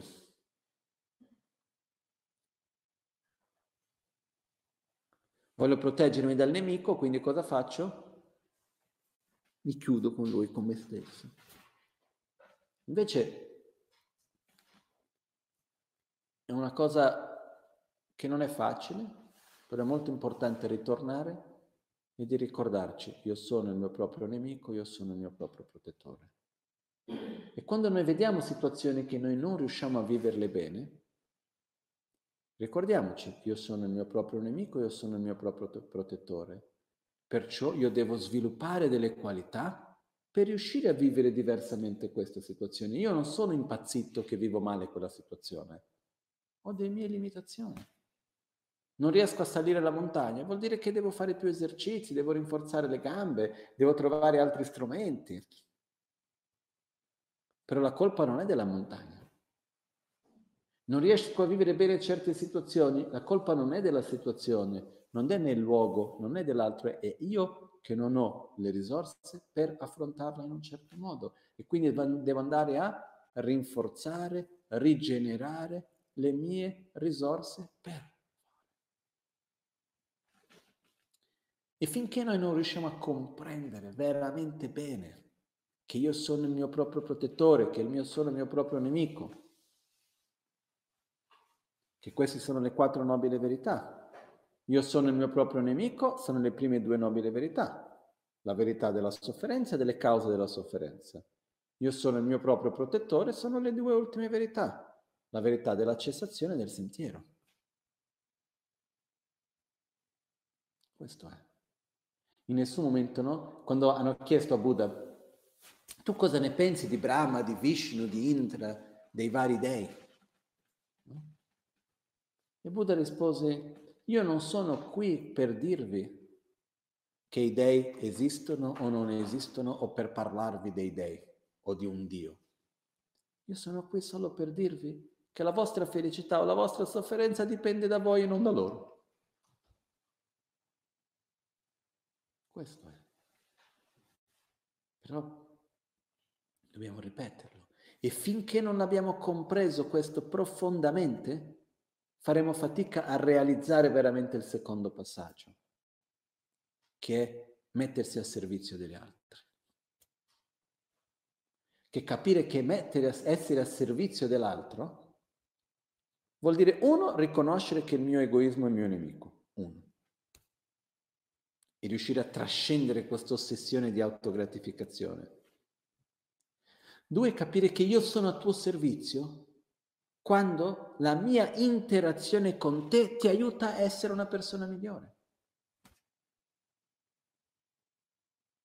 Cosa vuol dire essere a servizio dell'altro?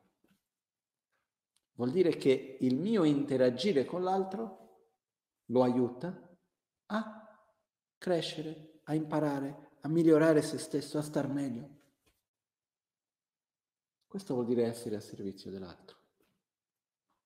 Perché se noi viviamo ancora nel paradigma che io non sono il mio protettore, io non sono il mio nemico, e io voglio aiutare gli altri, io vivo nel paradigma che io devo sostenere l'altro, devo cambiare la situazione dell'altro. Viviamo nella stessa situazione, andiamo a vittimizzare l'altro nello stesso modo. Invece io sono il mio proprio protettore, io sono il mio proprio nemico. La mia sofferenza viene dai miei veleni mentali e dal mio karma. La sofferenza è la sofferenza che tutto permea, ossia è il mio corpo e la mia mente inquinati dai veleni mentali e dal karma. Questo è un concetto che c'è alla base, proprio l'ABC, e ogni volta che ritorniamo è così importante, è così profondo. Per me almeno, ogni volta che io rifletto sulla sofferenza che tutto permea, non riesco a non dire wow. Non riesco a non dire, wow, che incredibile. Okay. Non, non, riesco. È, è... Ed è così semplice. Però dobbiamo ritornare e ripassare una, due, venti, mille volte finché quello diventa parte del nostro essere. E il percorso no, che Buddha ci ha trasmesso, il sentiero, è facile, nel senso che non è che c'è tanto da studiare, anche se uno volendo studiare la filosofia buddista in un modo completo, accademico, è estremamente complesso, vasto, profondo. Ieri stavo sentendo per caso un insegnamento, per caso perché non avevo sonno e quindi stavo facendo i mantra da mettere per dentro lo stupa, preparando, impaginando queste cose e mi sono messo ad ascoltare il Tantra Radice di Guya Samaja. E questo a un certo punto è finito di suonare ed è passato, avevo fatto una ricerca, Guia Samaja, in, in SoundCloud, ed è venuto e subito dopo è partito un insegnamento su Guia Samaja che avevo caricato io, di un maestro chiamato Tuncarlo Sancinde, che era maestro di mio maestro, e ha cominciato a dare questi insegnamenti. Mi è fatto molto piacere, sono stato lì un'oretta ad ascoltarli. E, ehm, a un certo punto lui cominciò a spiegare quale sarebbe il modo corretto di studiare il Tantra. Io sono rimasto lì e ho detto, e chi è che ce la fa? Quando si parla dell'aspetto proprio di studiare, andare lì e prepararsi per studiare, è incredibile. Vabbè, lui era una persona molto molto speciale. Però per dire, se uno vuole studiare bene il buddismo, c'è una quantità di conoscenza da acquisire Ecco, si dice che come un oceano vasto e profondo, la letteratura è così ampia. Gli anni di studi dove non c'è da annoiarsi sono almeno 25. No? Per dire, ce n'è tantissimo e comunque è semplice. Si riassume in poche cose. Per praticare non serve per forza di cose studiare tutte. È meraviglioso poter studiare e conoscere. Però possiamo praticare con cose semplici. E si gira intorno alle quattro nobili verità. E si parte da questo. Riconoscere i propri nemici, riconoscere i propri amici.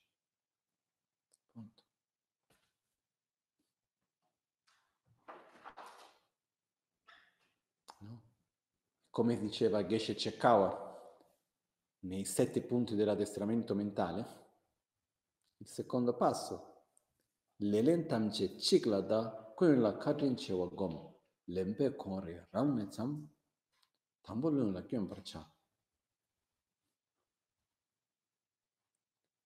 Riconosce colui che è il colpevole di ogni cosa. Lelentamche chiklada, kuinla katrin chewa gom, familiarizzati con la gentilezza di tutti. Con la Kajin Chivagom. Lempe l'elentam cecin la da con la Kajin Chivagom. Ton le nivo pel marcian. Pratica il dare e il ricevere in modo alternato. Corre in ranezam. Cominci prendendo da te stesso. O prendendo su te stesso.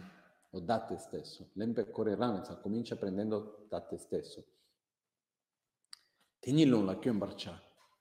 Questi due vanno cavalcati sulla propria respirazione.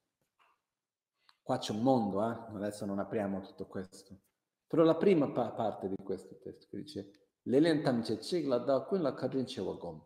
Riconoscere colui che è il colpevole di ogni cosa. Vuol dire sto male, sto soffrendo. Dove punto il dito? Alla fine giro, rigiro di qua, di là, ah, chi sarà, ma perché passiamo giornate intere a capire perché stiamo male? In fondo, in fondo la ragione è una, anche se si fa fatica veramente ad accettarlo. In fondo, in fondo, nasce dalla nostra ossessione all'autogratificazione. Può essere che in certi casi viviamo situazioni che non riusciamo ad affrontarle bene e non è che ah, è l'egoismo, così elimina. Quello no. Però, se noi andiamo veramente a riconoscere in fondo, almeno riconoscere che io non riesco ad affrontare bene questa situazione, questo non vuol dire che nell'interdipendenza fra tutti non ci sono certe cose che viviamo meglio e altre cose che viviamo peggio non vuol dire che non esiste una cosa che sia il bene e il male, per modo di dire, non vuol dire che non ci sono azioni positive e negative, non è questo. Però come io vivo è determinato da chi sono. No, solo quando uno non riesce a, a, agire in funzione di questo, cioè come si fa? È perché è, è, troppo lontano l'unità disciplinare, troppo lontano. E dopo c'è le persone che hanno questa mente e alla fine non ce la fai, ciao. Mm-hmm. È sempre molto alto livello per me.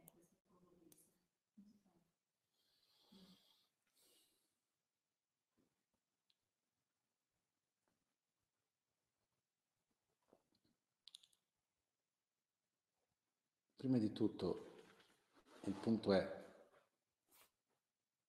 questo mi fa ricordare questa domanda no? di come fare, la ripeto per chi è a casa. Come fare? Perché uno vede e dice io non ce la faccio, quindi alla fine della giornata dico ma sai che c'è, lascia stare perché tanto non ce la faccio. No? Io personalmente ho passato per qualcosa di simile molto fortemente quando avevo intorno ai 18 anni. No? Ed ero rimasto un po' dispiaciuto, ero un po' così perché dicevo, ma se il primo passaggio che è la rinuncia è così difficile, ma lasciamo stare il resto. E mi piace tantissimo la vita che faccio, mi piace la filosofia, mi piacciono gli insegnamenti, ma se è così difficile, cosa sto qui a fare? E ho parlato con alcuni maestri di questo. E la conclusione che sono arrivato alla fine di tutto è che innanzitutto non è che esiste una cosa che noi dobbiamo farla nei tempi in cui noi ci aspettiamo. Perché quando noi vediamo Buddha Shakyamuni stesso, quando lui racconta il suo percorso spirituale, lui parla di tempi molto lunghi non sono immediati, perché noi siamo fatti di profonde abitudini. E la nostra tendenza è di dire, ma sai che c'è, se deve essere così tanto, meglio non farlo neanche perché tanto non ci arriverò mai. Ma il punto non è quello, questo, questa logica non sostiene, perché quello che accade è che qualunque cosa che io faccio quotidianamente, io sto scegliendo con le mie azioni. Il mio modo di agire fisicamente, verbalmente, mentalmente, stiamo dando una direzione. E il punto principale qua, quando parliamo di riconoscere colui che è il colpevole di ogni cosa, familiarizzarsi con il bene, delle, con la gentilezza di tutti e così via, è dare una direzione delle nostre azioni. E questa direzione è fondamentale. Poi, in quanto tempo, dove arriviamo, dipende da tantissimi fattori. Negli stessi insegnamenti di Logion alla fine dice non aver fretta di essere il primo ad arrivare. Dobbiamo avere tempo e rispettare i nostri tempi in quello che noi facciamo. Però quello che succede è che comunque sia stiamo camminando. La domanda principale è in quale direzione voglio andare. Però prima devo avere un punto dove voglio arrivare. E quando noi stiamo parlando, io sono il mio proprio nemico, io sono il mio proprio protettore, sono due direzioni totalmente diverse. Quella di dire io voglio cercare di creare un mondo perfetto intorno a me o voglio creare delle mie risorse che posso vivere bene qualunque situazione in cui mi trovo. Sono due direzioni diverse come obiettivo. Perciò cosa voglio? Poi da questo ad arrivare c'è tutto un percorso che è lungo. E lo so che è faticoso, lo so che per noi diciamo no, ma io vorrei arrivare perché la difficoltà che tanti di noi abbiamo è che quando noi riusciamo a capire le cose, siamo intelligenti, riusciamo a capire e tutto il resto, però poi vediamo che non riusciamo a farle. E quindi diciamo a noi stessi, ma sai che c'è? Non si può. Non ce la farò mai. Perché l'ho capito e tanto non ce l'ho. Una volta ce la faccio, un'altra volta no, tanto è impossibile farlo. Ma il capire è un passaggio del tutto. Ed è il primo, ed è superficiale, quel capire va ripetuto più volte, va vissuto e va ripetuto e va vissuto. E se noi riusciamo in una vita a prendere uno di questi aspetti riusciamo veramente a comprenderlo e a sperimentare e a diventare, è già una vita meravigliosa. Non tutti.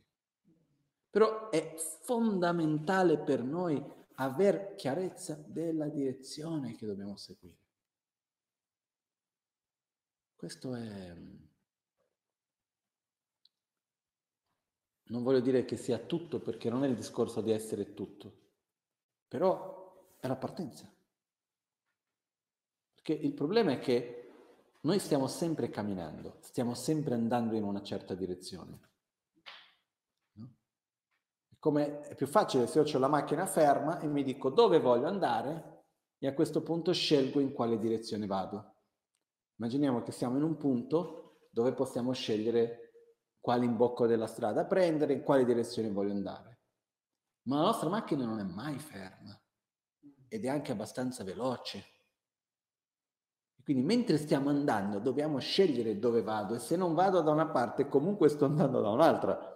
Non lo so quante volte vi è capitato, a me mi è capitato qualche volta di star guidando in un certo punto e poi non sapere dove devo andare. Però io comunque non mi posso fermare dove sono, quindi continuo. Non so se mi sto avvicinando dove devo andare o mi sto allontanando, comunque devo andare. Poi a un certo punto trovo la strada e poi vado a rigirare. No? Nei tempi d'oggi vuol dire che il navigatore sta aggiornando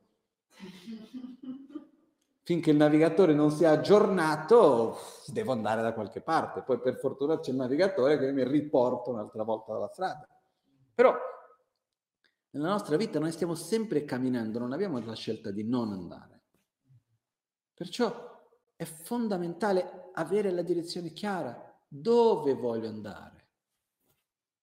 Poi ogni tanto ce la facciamo, ogni tanto non ce la facciamo, in un modo, in un altro, però per arrivarci ci vuole tempo. Comunque sia, il fatto di riaggiustare il nostro nord, no? la nostra direzione, che poi nella tradizione buddista non è il nord, è l'est. La direzione non è, noi non andiamo verso nord, andiamo verso l'est, che è dove sorge il sole. Ma riaggiustare la nostra direzione fa parte di un lavoro quotidiano. Anche lì non è una cosa che ah, si ottiene e poi basta, no, fa parte di un lavoro quotidiano, rivedere la motivazione. Cosa vuol dire rivedere la motivazione? Ridare la direzione. Che cosa sto facendo, il perché? Perché quello che succede anche è che anche quando uno comincia qualcosa con una motivazione meravigliosa, incredibile, a un certo punto prende per scontato quello, si abitua e perde quello. E quando vedi sta camminando in una direzione non sai neanche più che direzione è e perché lo sta facendo e la strada è piena di buche e dice ah che sto facendo qua, meglio che prendo un'altra strada, guarda quante buche c'è qui. Quindi uno perde la ragione di dove sta andando e si foca solo che ci sono le buche per terra. Invece è importante sempre ritornare che cosa voglio, dove voglio andare, che cosa voglio, dove voglio andare. E se una strada è troppo tortuosa non ce la facciamo, prenderemo un'altra. Però mantenendo sempre chiarezza del nostro proprio obiettivo. In realtà, questi primi passi sono proprio non solo la base, ma sono le fondazioni sulle quali possiamo costruire tutto il resto. Quindi ripeto una volta ancora, Dani Dagi Gönyanin, Dani Dagi Jayanin. Io sono il mio proprio protettore, io sono il mio proprio nemico.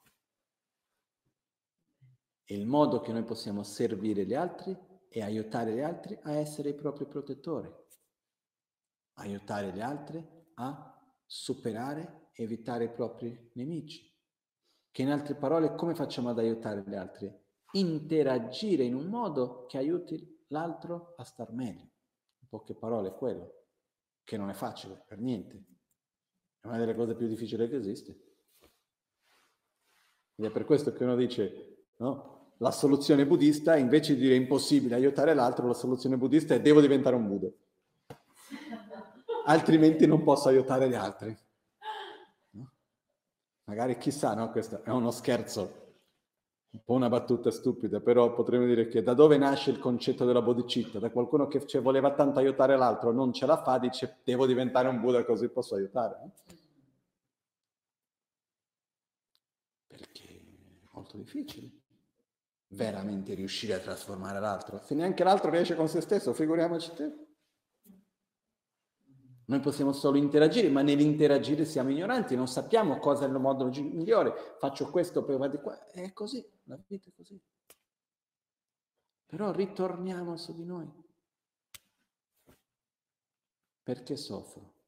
Dove voglio andare? Dinanzi a questo noi non riusciremo a cambiare i nostri veleni mentali da un giorno all'altro, a sviluppare le nostre qualità da un giorno all'altro. Per questa ragione che dobbiamo coltivare le caratteristiche positive che vogliamo fare nelle nostre azioni. È il modo di parlare, è il modo di agire, anche se artificiale.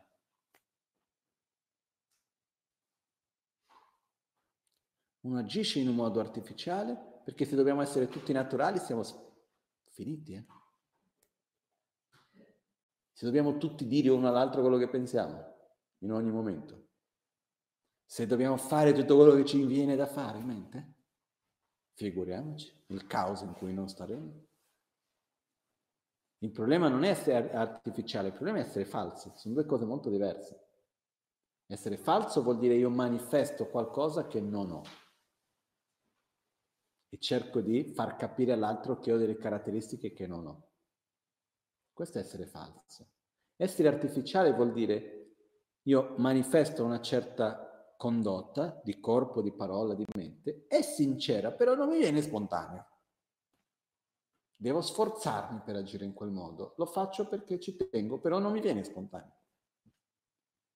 E va bene, perché è così che gradualmente ci abituiamo. Il potere della familiarizzazione è enorme. No? Solo mi sono ricordato, l'altro giorno una persona viene e mi disse, Ah, sai che io di notte non riesco a fermare i pensieri e sto lì a immaginare quell'altra persona che mi dice delle cose, io rispondo quelle altre e mi metto a litigare con la persona da solo. Poi il giorno dopo arrivo, vedo la persona e sono arrabbiato con la persona. Ma non per qualcosa che ha detto o ha fatto, ma per qualcosa che io ho immaginato.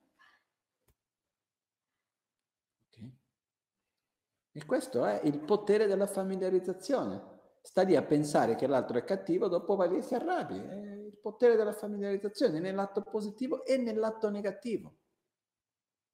Quindi dobbiamo essere artificiali nel senso di agire nel modo di quello che noi vorremmo essere. Ritorniamo nello stesso punto che si ripete sempre. Noi dobbiamo agire non come un risultato di quello che siamo stati e di quello che è accaduto, noi non dobbiamo agire sulla base di quello che noi siamo. Ah, io faccio così perché tanto sono fatto così. Io devo agire sulla base di ciò che voglio essere, non sulla base di ciò che sono. La forza che mi deve direzionare non è ciò che è accaduto, ma è ciò che io voglio che avvenga. Io devo agire nel presente a seconda del futuro che voglio avere, non come una reazione di quello che sta succedendo intorno a me o di quello che è accaduto. E anche qua dobbiamo fare il lavaggio del cervello, dobbiamo ripeterlo innumerevoli volte. E gradualmente vedremo che, quasi senza accorgerci, il nostro modo di relazionarci col mondo, di vivere, va cambiando molto dolcemente. No, I cambiamenti nella vita non sono come una piccola canoa nella, nella, in acqua, dove basta un movimento e cambia direzione, sono, sono come una nave enorme che cambia direzione, però va molto lentamente, è una curva, un raggio molto ampio e piano piano va cambiando, cambiando, eh? e quando vediamo è nella direzione opposta, non ci siamo neanche accorti. Così. Quindi io veramente ringrazio a tutti di essere insieme in questo percorso, perché è un percorso per ognuno di noi, però il partecipare, il camminare aiuta anche gli altri a camminare.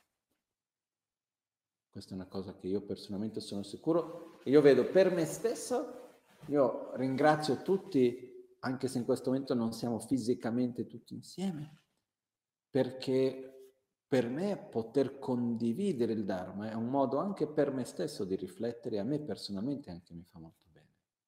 Perché alla fine io sinceramente non, non mi vedo con il compito di insegnare.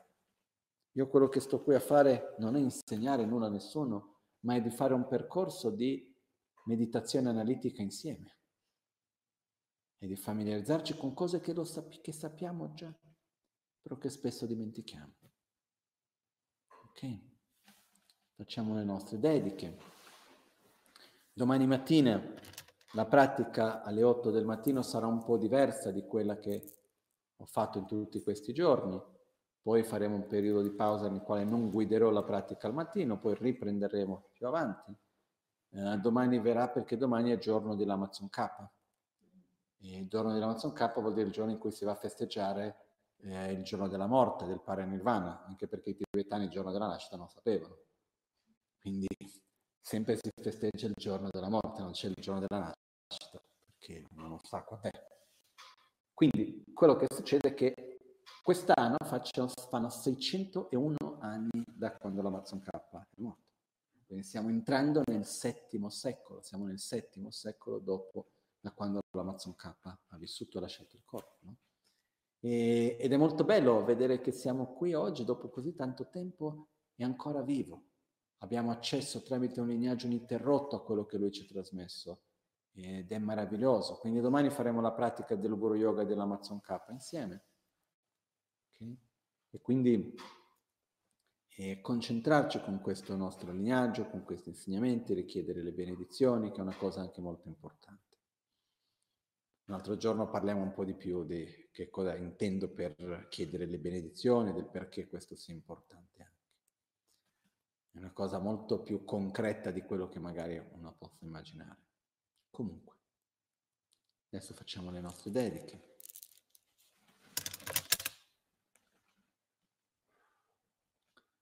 Cetin alame kote rapten çin amkar çinle çoçur gepadan losan tembe drüme sasum ki drove münsel taktu ne gyur çi.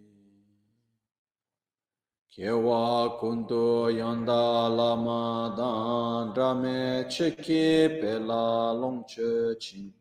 사단 람게 연대 랍존에 dorje change kopa nyorto vesho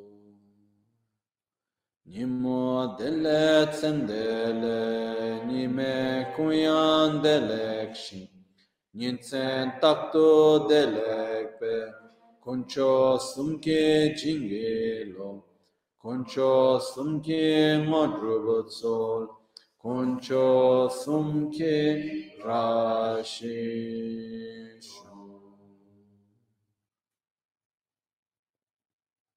All'alba o al tramonto, di notte o durante il giorno, possano i tre gioielli concederci le loro benedizioni, possano aiutarci ad ottenere tutte le realizzazioni e cospargere il sentiero della nostra vita con molti segni di buon auspicio.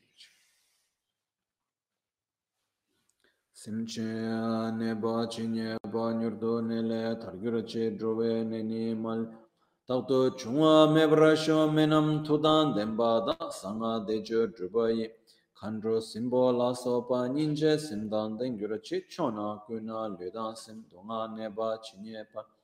Teda dagi sonam ki tega gyatso topa in tutte le direzioni qualunque corpo o mente, malato o sofferente che ci sia, possano essi, tramite il potere dei nostri meriti, raggiungere un oceano di felicità e benessere. Grazie a tutti.